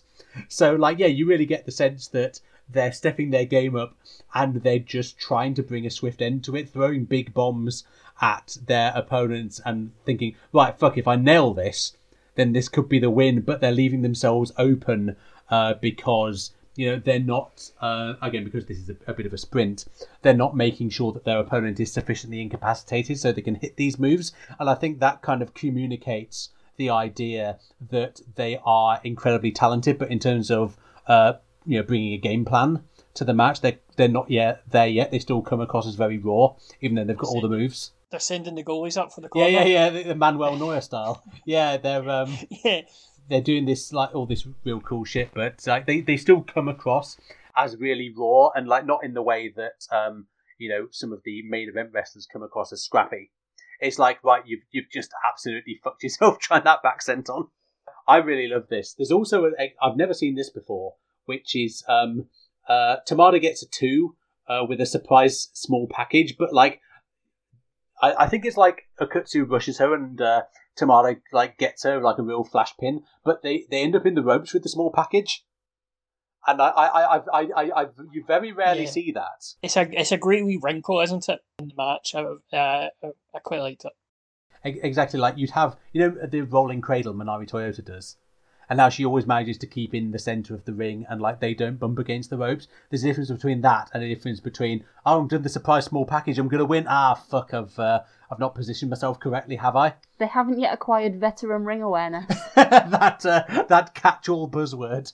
They didn't get all of it, Michael. Didn't get all of a small package. Yeah, I mean, as I said, like I, I thought this is going to be your your normal Young Lions match, similar to the first one, but they you could clearly see that the dome was more so than a lot of the matches on here. They clearly saw that the dome was a sort of coming out moment for them, and they they absolutely went for it. And the fact that they were doing like cross bodies after ninety seconds said to me that yeah, there was no no mercy given. They were given their time. They were getting everything into it, and they were uh, making the absolute utmost of it. I really enjoyed the finish with again with all the missed moves and stuff like that. Um, and the the suplex to end was was brutal. Oh. By the end, they were um, they were absolutely just dumping them on their heads, and it was it was brutal. But I, I loved it, and it was just like it was this natural continuation, like the natural delineation from double a double wrist lock to start with, and then kind of mad shit, mad shit, mad shit, and then the crescendo at the end of just the maddest shit that they had, just a, a brutal head drop, and on a card of brutal head drops. Um, it's it, it, it was um par excellence, as they say, the creme de la creme. I feel like at this point they're setting the tone for all of the head droppy goodness that you're going to get later on, aren't they? Yeah, this is this is very much uh this is the chaser. This is the Bailey's Irish cream chaser before the gin and tonic. Um, I mean, we haven't and, watched the minis like, match yet. There might have been a burning hammer in that. Can you imagine? yes, Uh, I can, and it's great. Yeah, that's the that's the thing. This finish was absolutely. It was like it was literal Kurt Angle shit. Like when um uh and, and like that is a very high compliment because I, I love me some Kurt, but um Akutsu kind of puts Tamada on the top rope to I don't know try and do a superplex and gets kicked away, and then thinks fuck it and just runs up, sort of jumps onto the top rope and does like a avalanche Northern Light suplex, which um I mean, that would. I, I, I completely bought that as a finish because Oh, I was like, oh, okay, like uh, Tama- Tamada's done, absolutely done. Uh, Akutsu decides to put an exclamation point on it with five consecutive rolling Germans, and that ends up Oh. being the finish. For fuck's sake! I mean, like it's literally the stop stop. He's already dead. I think then um, Alex, uh, um, Alicia Fox would be smiling down from beyond, uh, like this beautiful Northern Light suplex. I know she's not dead, and she's probably like ten in nineteen ninety four, but regardless, she she would approve the the goddess of the Northern Light suplex, uh, Alicia Fox. But yeah, like it was the five suplexes where I was watching this, like really enjoying this, and then it's just like I'm going to put her down. I'm like, fuck, that's an awful German. Oh fuck, oh fuck, and he just kept going. I was like, please just stop this, please. She's like, she's got her whole career ahead of her. Come on, um, yeah, like. Yeah, great match. Like, of course it is. It's on Big Egg. Nothing on this show is bad. I know it's like ten hours, but like, like the worst Big Egg match, and including the Indian child fights in this, is probably better than like anything in New Japan for about fucking eighteen months. Um, like yeah, like you could see their personality shine through in this match, and you could see that this was a real coming of age moment for them, and I really enjoyed it. I wanted to mention Candy Akutsu's uh, gear. For for a junior, she ranked very high on the Big Egg um, sartorial league table. I I, did that's really true. like her gear. Yeah, it made Yeah. it look. It made it. Well, you, you said the Toyota comparison, but like, yeah, Yeah. it made it look a big deal. I think that's the point with each of them, and I think you can tell roughly where they are in their careers and on their respective cards, like based on their gear as well. Because so so, so Tamada is um, she's definitely graduated up from the earnest rookie swimsuit, but there is still something very kind of cycling shorts about it. Like it is like it's the it's the still kind of like the tight. It's like swimsuit esque. It's more like a short bottom, but it is ultimately it's more. She's still wearing spandex. Like Is and Giro she's not. d'Italia? Yeah. Is Giro d'Italia, but not quite Tour de France. yeah, yeah, that's probably a fair, probably a fair comparison actually. Whereas, whereas Candy feels like she's she's already wearing her like grown-up wrestler gear. Does that make sense? Like she sounds, Yeah. it sounds like she's someone who's kind of already arrived. And I think you know, I was trying really hard to avoid spoilers before, but I think it's a sign of kind of how how much um, JWP actually thought of Candy that she retains the title here. She drops it back to Chaparita Asari um, a few months later. Um, a few months later in March 1995, um, and then three months later, JWP invents the JWP Junior Championship and gives it to her. So, uh, and then she has, um, she actually has two runs with, with with it, but the first one is probably the the, the first one is, is much longer. The second one she had it for a day. Literally, she won it and then she dropped it immediately afterwards. Um, but the fact that she's obviously someone that they're actually thinking, okay, well, she's good enough and she's big enough. We're going to give her a title to defend on our own shows. You know, within less than a year of this, I, I think she is. She's definitely the one that they see something in at that point for JWP. Yeah, absolutely. I mean, yeah, where where this match is, uh, I mean, her talent is uh, is evident. And if you'd have given me a hundred guesses at, all right, here's the junior championship match. What is the finish going to be? Go. I've gone Boston Crab. No. Missile dropkick. No. Half Boston Crab. No. Quarter Boston. Yeah. and like, yeah, I, I would not have guessed. Again, five's such a weird number because like Angle like always used to do three. Apart from when he did like ten to Stone Cold that time, which uh, must have fucking sucked. But uh, yeah, it's just like For a man who broke his neck. Yes, indeed. So it's like, yeah, five rolling, five rolling German suplexes. Like, yeah, okay, that is uh, that is what you call a decisive finish, and to defeat someone who is a former uh, AJW Junior champion herself in that way, yeah, again, really shows what JWP and AJW thought of it. Because like AJW didn't used to hand its belts out to invaders willy nilly. Like I know No, the- they were quite protective actually. Yeah, like Dynamite who, Cat- got, yeah. over who got their belts in different promotions. Yeah, like Dynamite Kansai had a run with the um, uh, with the red belts, and uh, I know Kandori did uh, because it was after the uh, sort of financial issues started to bite, and there was some uh, tag belt runs for. Um, uh, I, I think Kudo and Toyota might, uh, from FMW might have had a run with the uh, tag belts, but yeah, I mean they, they didn't have uh, outsiders win belts very often, and Akutsu had a decently long reign.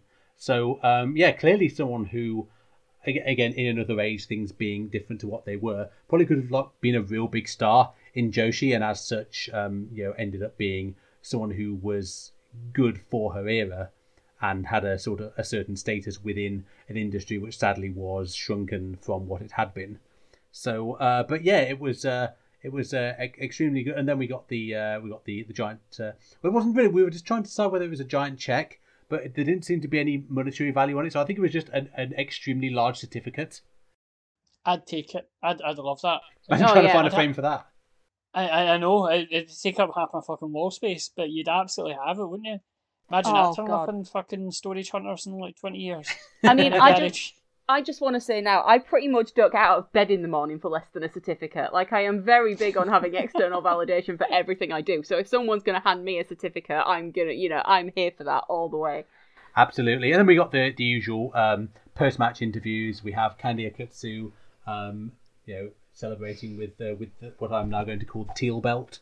And uh, then you have uh, the losers enclosure and uh, Rie Tamada looking fairly gutted.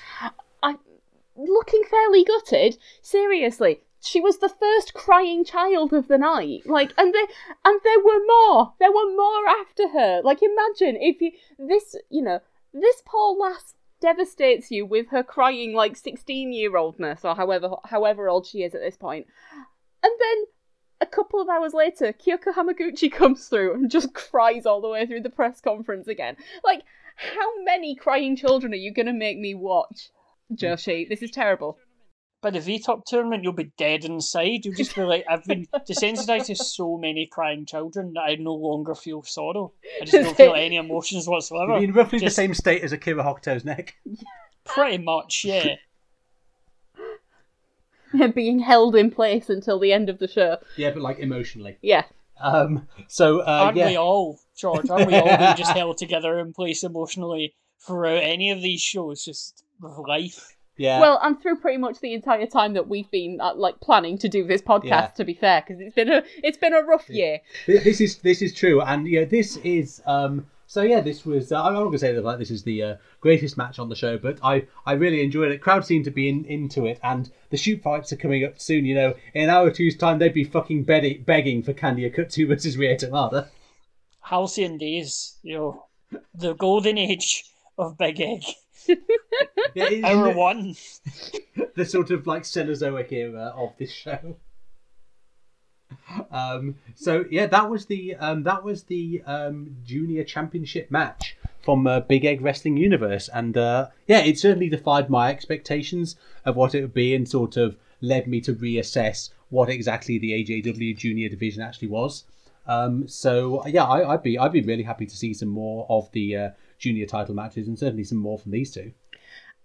I would like to follow this up by say, but by just thinking about kind of the grand tradition of we're now at a point where it makes more sense to do. It makes more sense to have a junior belt in the way that Stardom frames it as being the future of the company because it's not it's not necessarily a, a young uh, you know a, a, young woman's game in the sense of being under 18s now to be uh, to be a rookie in Joshi, but there are still enough of them. Uh, you know, there's enough of them to make that work. But you know, at the same time, Gory Chan, the much beloved Big Saya in in Stardom, you know, she is not that you know she's not under 18 but she's the right person to be carrying that belt at that time it's about we don't have the same talent pipeline now that we did then um, and has to be kind of flexible enough to to accommodate that i guess um, so basically just gonna add, ju- i just wanted to end with who's everybody's favorite junior wrestler doesn't have to be now but maybe in the last couple of years or your last junior slash like rookie period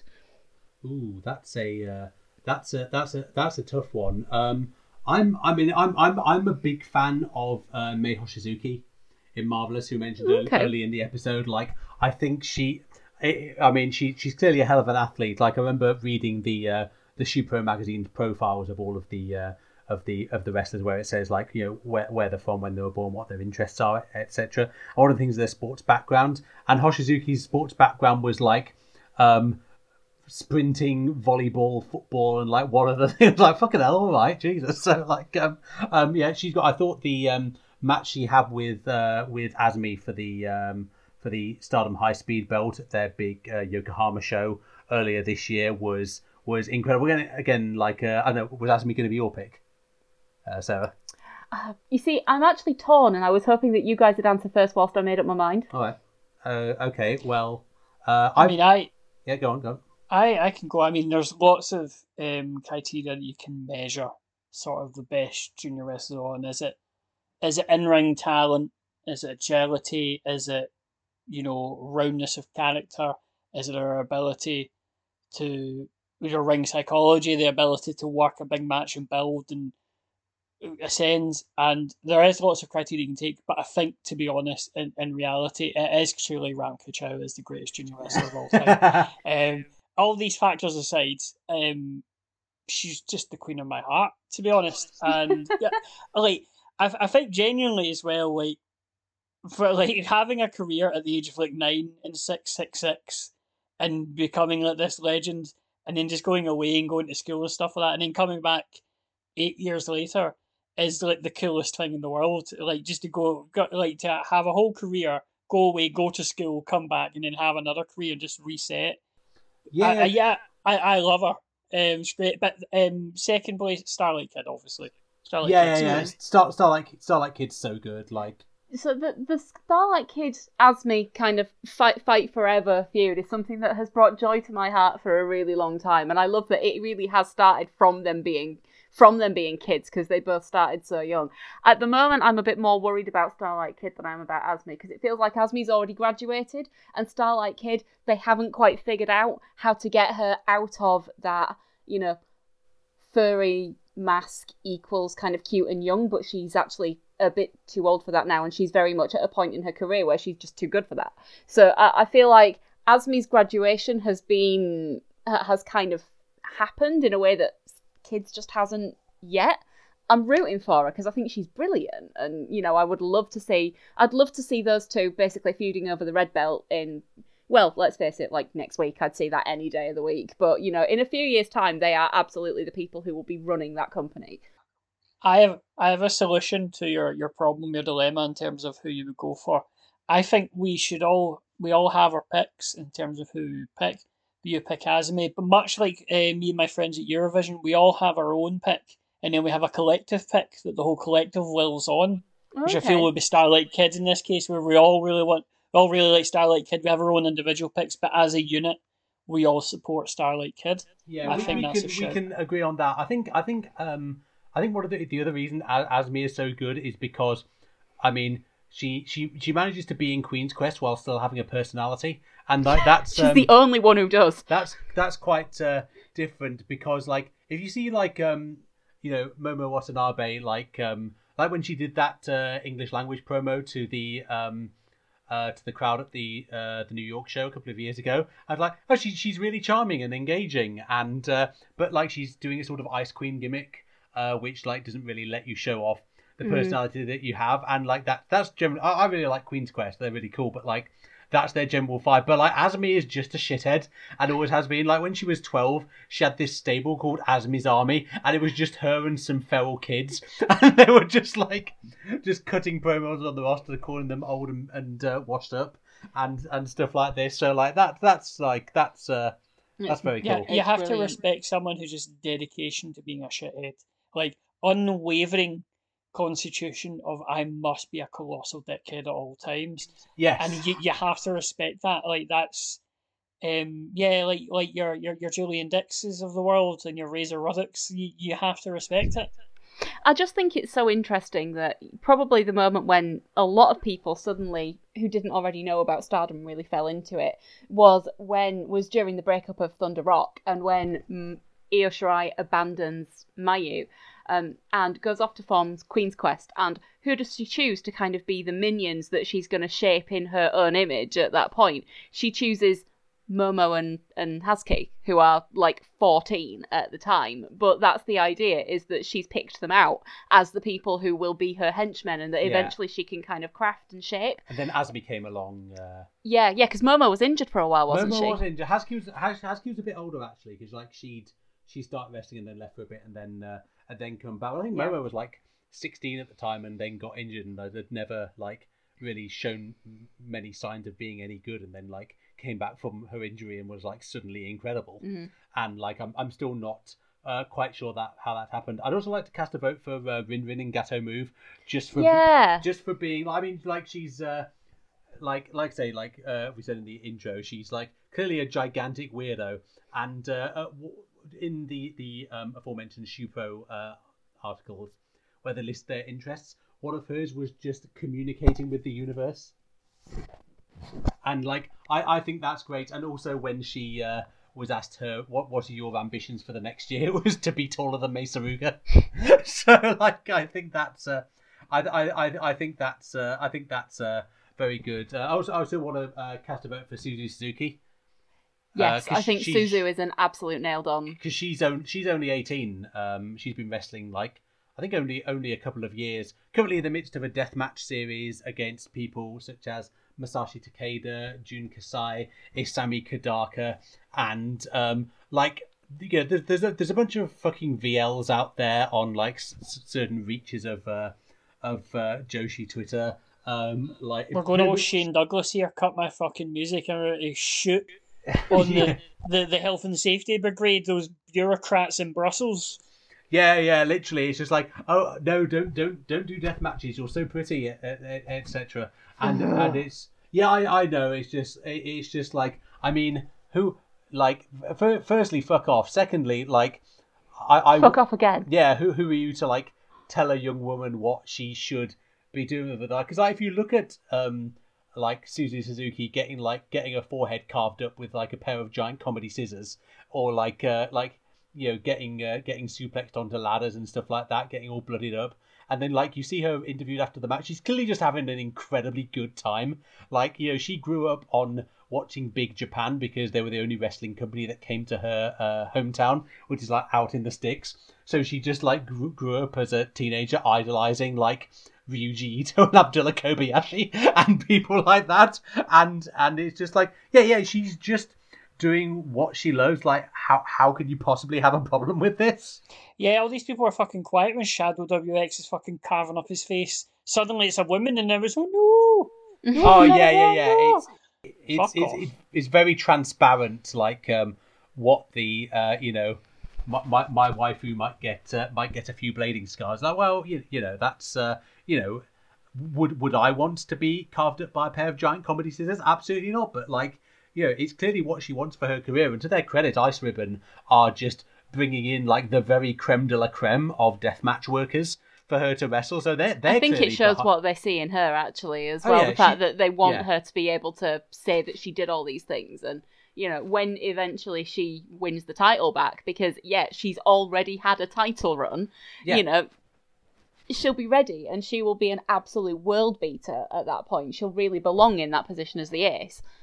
Yeah, I mean, she's clearly a very special talent, and like, yeah, you know, if her company doesn't have a problem with her doing this stuff that she's asked to do, then you know, some rando with a Twitter account really shouldn't. And I speak as a rando with a Twitter account myself. I am. I, I was going to say uh, with this, what what would be really uh, really be great. Imagine if somebody had done that and they just absolutely loved like uh, nineties All Japan or Noah, and they were just like get Kawada and yeah, we're gonna have like you know Io Shirai versus Kawada in a trial series and stuff. I think that would be great. So that, that that's pretty much what it is to her. It is like the the yeah. four pillars of death matches, and she's getting to face them all. It's fantastic. Like, yeah, I, I love it. It's it's a, it's a great thing.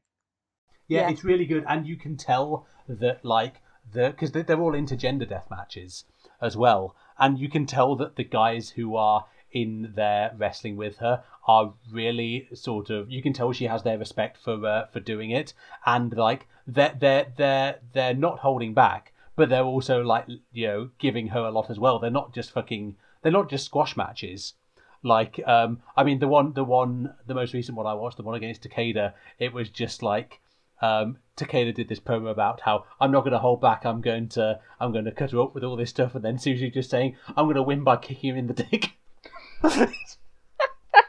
so she brings that precise type of energy to the matches, and I, I really love that. And like you know, um, she, she's she's clearly a great worker, as as opposed to this. Like you know, she's not one of these fucking um, you know GCW Nazis who like like I do death matches because I can't work and I've got a high tolerance for pain.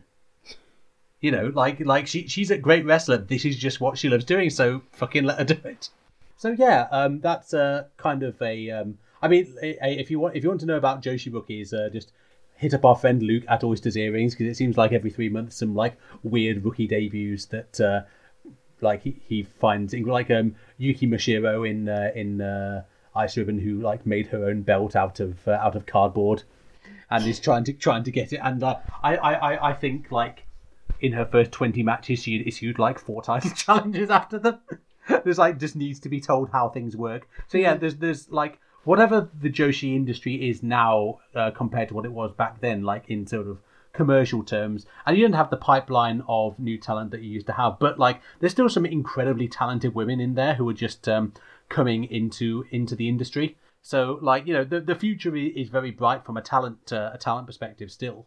Absolutely. They're coming into the industry, but we're actually watching them coming into their own yeah. as well. Like and I think that's one of the things that Joshi has actually always been really good at is it giving you a route into watching people progress and, and grow through those stages. And I think, and off the top of my head now, I can think of at least three other juniors that I'd love to mention during the, uh, I'd have loved to have mentioned during that conversation just then. But the list goes on and on, and I cannot wait to see what the industry is going to be in five years' time. By the time those people are kind of maybe, you know, I was going to say mid career, but let's face it, they might end up wrestling when they're nearly 60 like Jaguar Curtis. So, so who knows? But, can, you know, we can only hope. But just imagine what the industry is going to be if, like, the, you know, Mei Suruga's a bit past that point, but if we're talking about people with less than two years' experience, which would make you eligible for an AJW Junior Championship, Mei Suruga, before she was two years into the industry, was already kind of world class. Lulu Pencil, within two years of being in the industry, brought something that nobody else had in the entire industry. She brought something that was kind of completely, you know, you couldn't copy that if you tried. Like no one could try and be Lulu Pencil other no. than Lulu Pencil. That's incredible. And you, you know, you think of so many like Marvelous has an incredible track record of rookies. I'm really excited about what people like Manami are going to do in Sendai Girls because I think they're already showing a lot of promise. Yeah, the future's bright as long as they look after these lasses. You know yeah, what I mean? I, I think it. Yeah, you're you're absolutely right, and I think this is one of the advantages it has over um, male Joshi. Um, and this is that like when you watch it in New Japan or All Japan or something like that, it's always it's a guy in black trunks, and maybe if he wins a match, he'll get a knee pad, and then like they're, they're yeah. Boston crabs and drop kicks, and that's it. And he did it for three years, and then they disappear off to Mexico. Nobody sees them for ages, and they come back, and then they have a weird gimmick, and then that that's it. But like, you, the the good thing is is that you're seeing that in in uh, Joshi, you've got like Gatoh move where the get oh, it seems to be in New Japan. It's like oh, you fuck about for three years, you go away to Mexico, and then you find your gimmick, and then you come back, and then like you, you kind of have to crowbar that gimmick in and try and make it work straight from the bat. Whereas these these people in the Gatoh and stuff that already have their gimmick, they they all they are being encouraged to forge that when they are when they are training from the get go, so that by the time they get to the sort of age where they would be going away if they were a New Japan wrestler, they already have a fully formed gimmick. They know exactly what they're doing, and they have full autonomy over it. They know exactly how how to work matches and stuff like that, and they have a great view of like character psychology. And I think you just get a more um dispa- like a, a more a bigger diaspora of like you know um youth, youth talent coming through. Performers.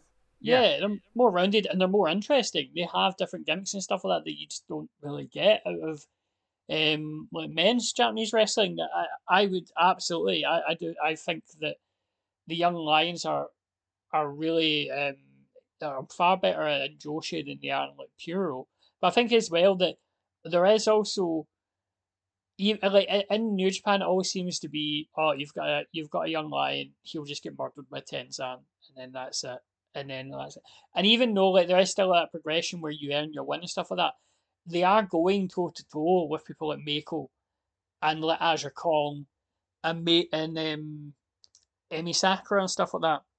And these people are more willing to go like uh, make sure that they learn something out of these matches, and they're getting more spotlights against these instead of just being an eight man on some like Korakuen show that nobody watches, and like kind of having to learn from that. I think there is a more focus where it's a bit more, it's on a more personal level in the sense that the, the training that they get, and I think that having we have a golden generation of people who are training and like they're they I, I, I really am excited one thing i'm excited to see is in like 10, 15 years, when all the major, uh, when all the Emi Sakura trainees start training other people, like your Mei Suruga and your Lulu Pencil and stuff like that. And I think that yeah, like it's just a it's just a great age that we live in for for Joshi uh, rookies, and yes, fantastic. I cannot wait. She's not a she she's not a rookie anymore, but I feel like you know you could see it in her at the time. Just imagine what Mio Momono's trainees are going to be like one day. May, May's already training people at the um the she. I think she's the head. Is this in the Dordogne? No, like, no, in, in her friend's chateau. I think you'll find Mei Suruga and Mei San Michelle are completely different people. No, no, she um she uh, does the training for Dowager, which is the the sort of exercise class type thing that um uh, I don't know if it's been operating well, yeah, she's during been crafting. She's been crafting her skills in in Gatoh move, where she's been singing to people whilst they do their squats. Yes, that that is true. Yeah, no, she's done some training of like the um, it's sort of the exercise class they do, where like some of the wrestlers, if they decide they can, uh, which is where a lot of the new, the new intake of rookies have come from. Yeah, she's already doing a doing a bit of that, so it's uh, it's really exciting. Uh, David, you having raised the spectre of men's wrestling um, here is as good a way as any to lead on to what we're doing for episode eleven. I feel. Well, thank God that finally the most persecuted minority in the world, men, finally. When, when are we getting a men's match on Big Egg? We've been saying for ages and ages and ages, and the woke Stasi um, have just been completely shutting us down. But now, finally, me and the rest of Fathers for Justice have finally got what we wanted, apart from custody of our kids. Apart from that, but yeah, the the the, the boys are back in town, literally. Yeah, Nicola, Nicola Sturgeon, we Jimmy Krankie, and the woke SNP, they never let us have an all Japan men's wrestling, would they? No. and, and when's International Men's Day, damn it? I don't know about you guys, but I really missed men. bastards, a lot of them. I, I feel this is a perfect time to mention my cousin. Uh, I remember, oh, my niece, sorry, uh, uh, during her birthday when she was like 10, she she got like some uh, like colouring and stuff like that. And she just made a giant sign that says, Do not trust boys, they are smelly. And I think that really, she really got to the very edge of this world that we live in. And I tell you what, you are raising her right. Your family is raising her right. um, well, I, I don't know about you, but I will be reporting this to Laurence Fox and his. Uh, whatever the fuck his uh, Legion of Divorced Dads is called. He's too busy trying to beat a man who drinks his own piss on YouTube and uh, to bother with your concerns. so yes, uh, we we are sorry to report to you listeners that um there were indeed some token men's matches uh, on uh, yeah. AJ or on AJW's um Doma Great War, you know, what whatever the full name was that I've quoted at multiple times during this series so far that definitely had women in the title. Yes, indeed. There So- is there, there is indeed um, some some token men's Joshi action. There's, yeah, there's a there's, there's a couple of men's matches. So, um, but I think it would be interesting to talk about exactly firstly what were they doing on this show, and uh, secondly what the the interrelation was of AJW partnering with uh, with uh, male wrestlers at the time. And just to be apt, we thought we would uh, stick it in the death spot before we start doing the V top. So it's it's in the it's in the it's Doing in a progress, progress, aren't we? Yeah, A reverse yeah, progress, yeah. yeah. Our minds both went there. It's a good job that we're actually finishing. You know, that we're actually finishing when we are because if we'd overrun, the men's match would have actually got cut for time to make room for the V top tournament. You know. So uh, yeah, I think we should do for the next episode. We should just go. Why was this match on? Go the patriarchy, and then do do do do do do, and then just end the episode. That'll, that'll be us. Absolutely. Pretty much. So, yeah, we have two matches for you. One is from uh, AJW's minis uh, division, the male minis division, which was actually uh, a fixture of the promotion throughout this period, and the other one is a six-man exhibition from the uh, Michinoku Pro promotion, uh, which was uh, just sort of, uh, I think, just starting up around about the time, and uh, like a lot of.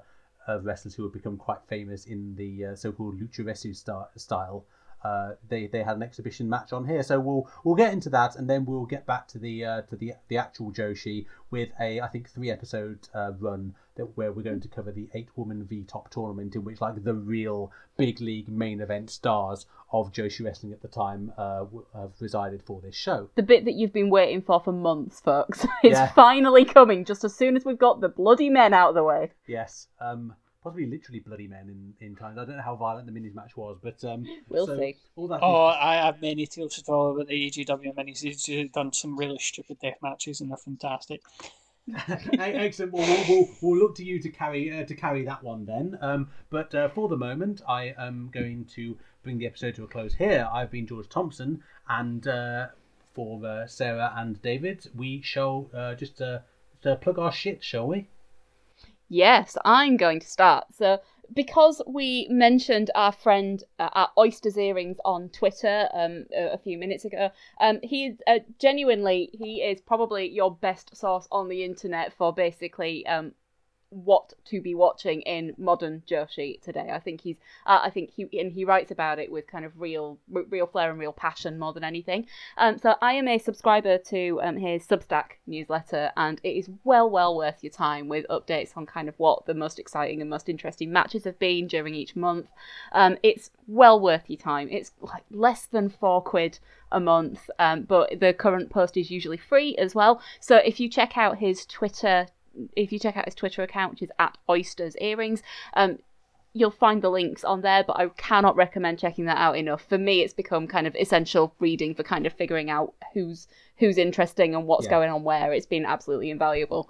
Um, in terms of whilst I'm plugging all of my friends' shit as well. Um, so friend of the podcast, um, LJ Gray, who is at Illustrated Law on Twitter as well, um, contributed an essay to a book called So Hormonal, which has been published by Monstrous Regiment Publishing, which is an independent publishing house. So we love it and we want to support it anyway. Um, but yeah, check that book out if you can. Um, LJ's writing is kind of really really beautiful and really honest and i think that's kind of replicated throughout the the book which is essentially um in some cases very personal and in some cases kind of mu- much broader.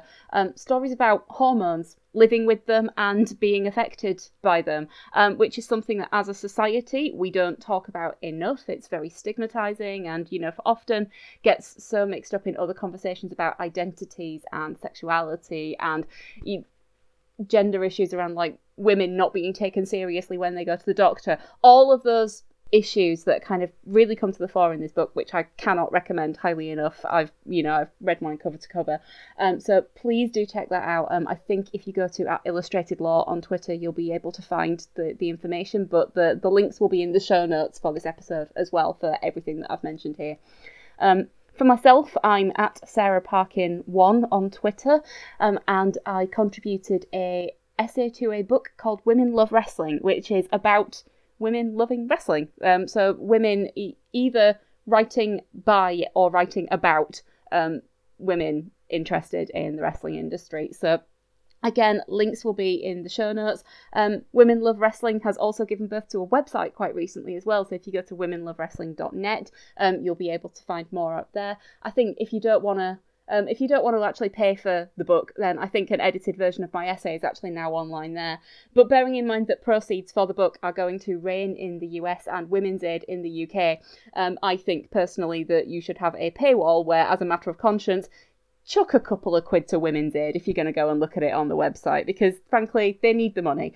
Um, and I think that's it from me, lads. All right, David, what about yourself? So I uh, I would like to echo previously the um, Oysters Eating Substack.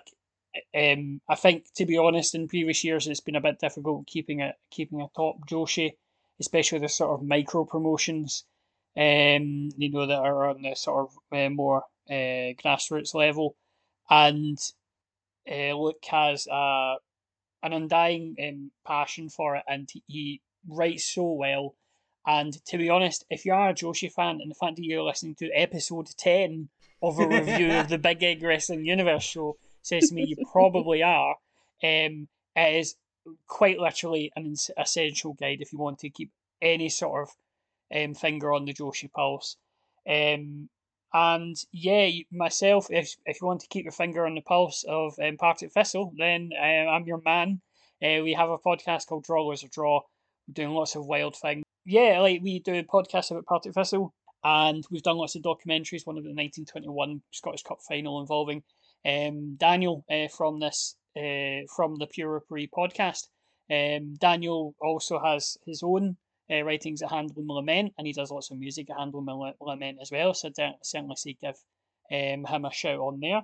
But certainly, I would certainly encourage you to listen to the Partick Thistle podcast. There's lots of weird episodes and documentaries and stuff that you don't need to have an interest in Thistle or even Scottish football, to be honest, to kind of enjoy.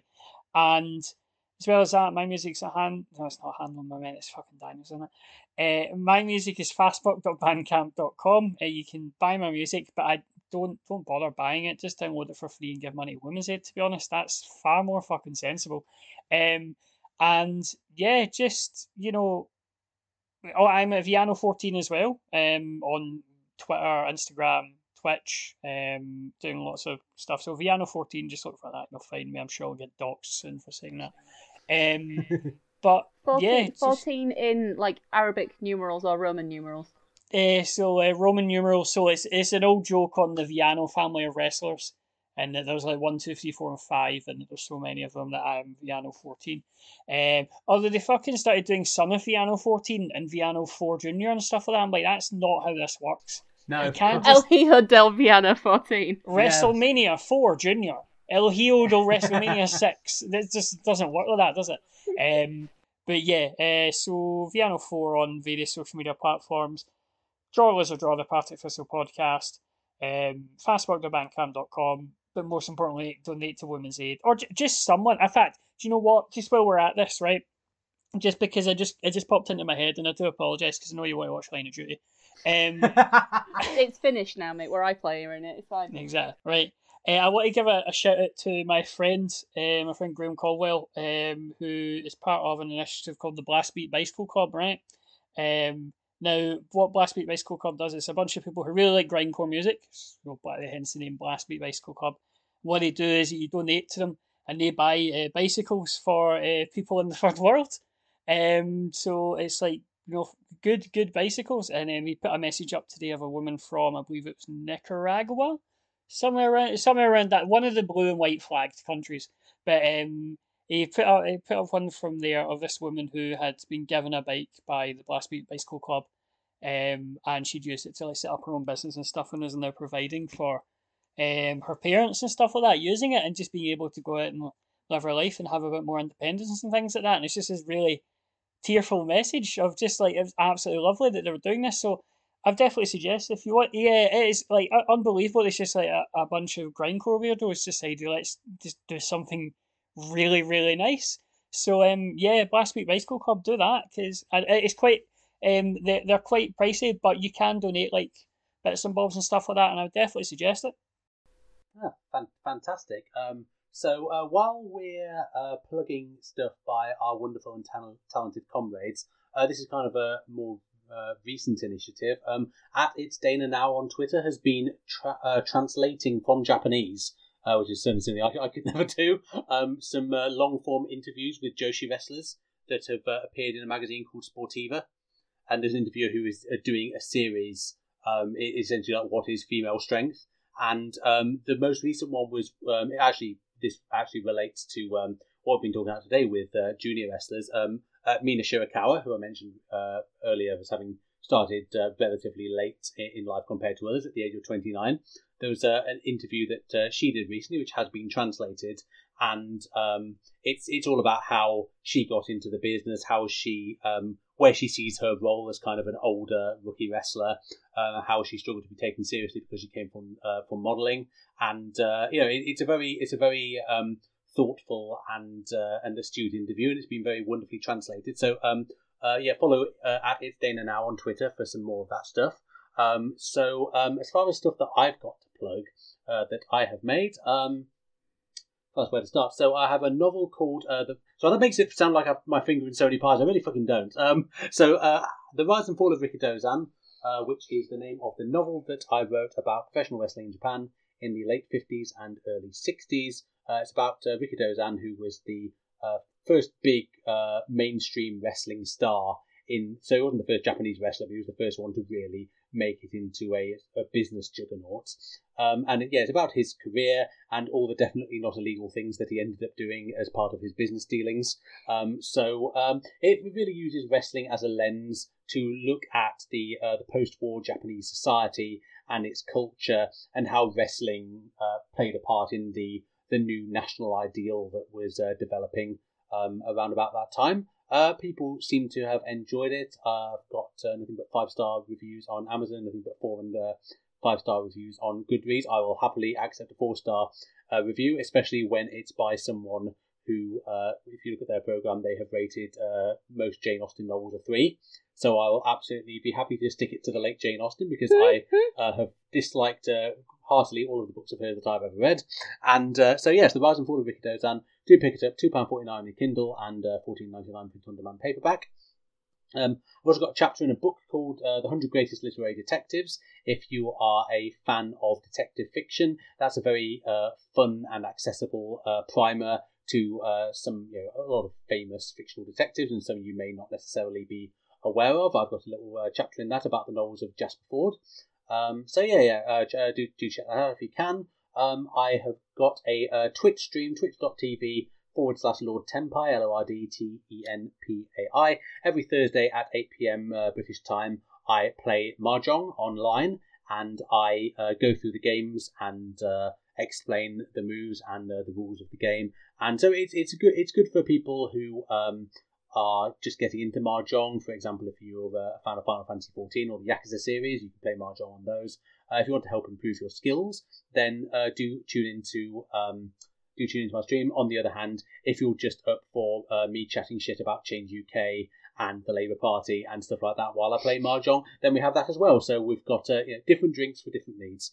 Um, as for where you can follow the podcast, you can follow at Puro Podcast on uh, Twitter for all of our, our shit posting. And uh, you can uh, subscribe to the Puro Puro podcast at uh, SoundCloud and on Stitcher Radio and on iTunes and uh, find our writings at I maintain, the doublefoot stomp is silly.com. Uh, myself, David, and Sarah have all contributed various things to that in the past. There's an eclectic range of uh, both serious and frivolous articles on professional wrestling of all kinds. So, yeah, feel free to go over there and give us uh, some clicks because the Russian bots are getting lonely. And um, so uh, that is all for episode 10 of Big Egg Podcasting Universe. Uh, thank you very much, guys, for joining us. We were back with uh, episode number 11, uh, in which sadly we will have to talk about the men, but uh, let's get through it together, alright? Okay, adios.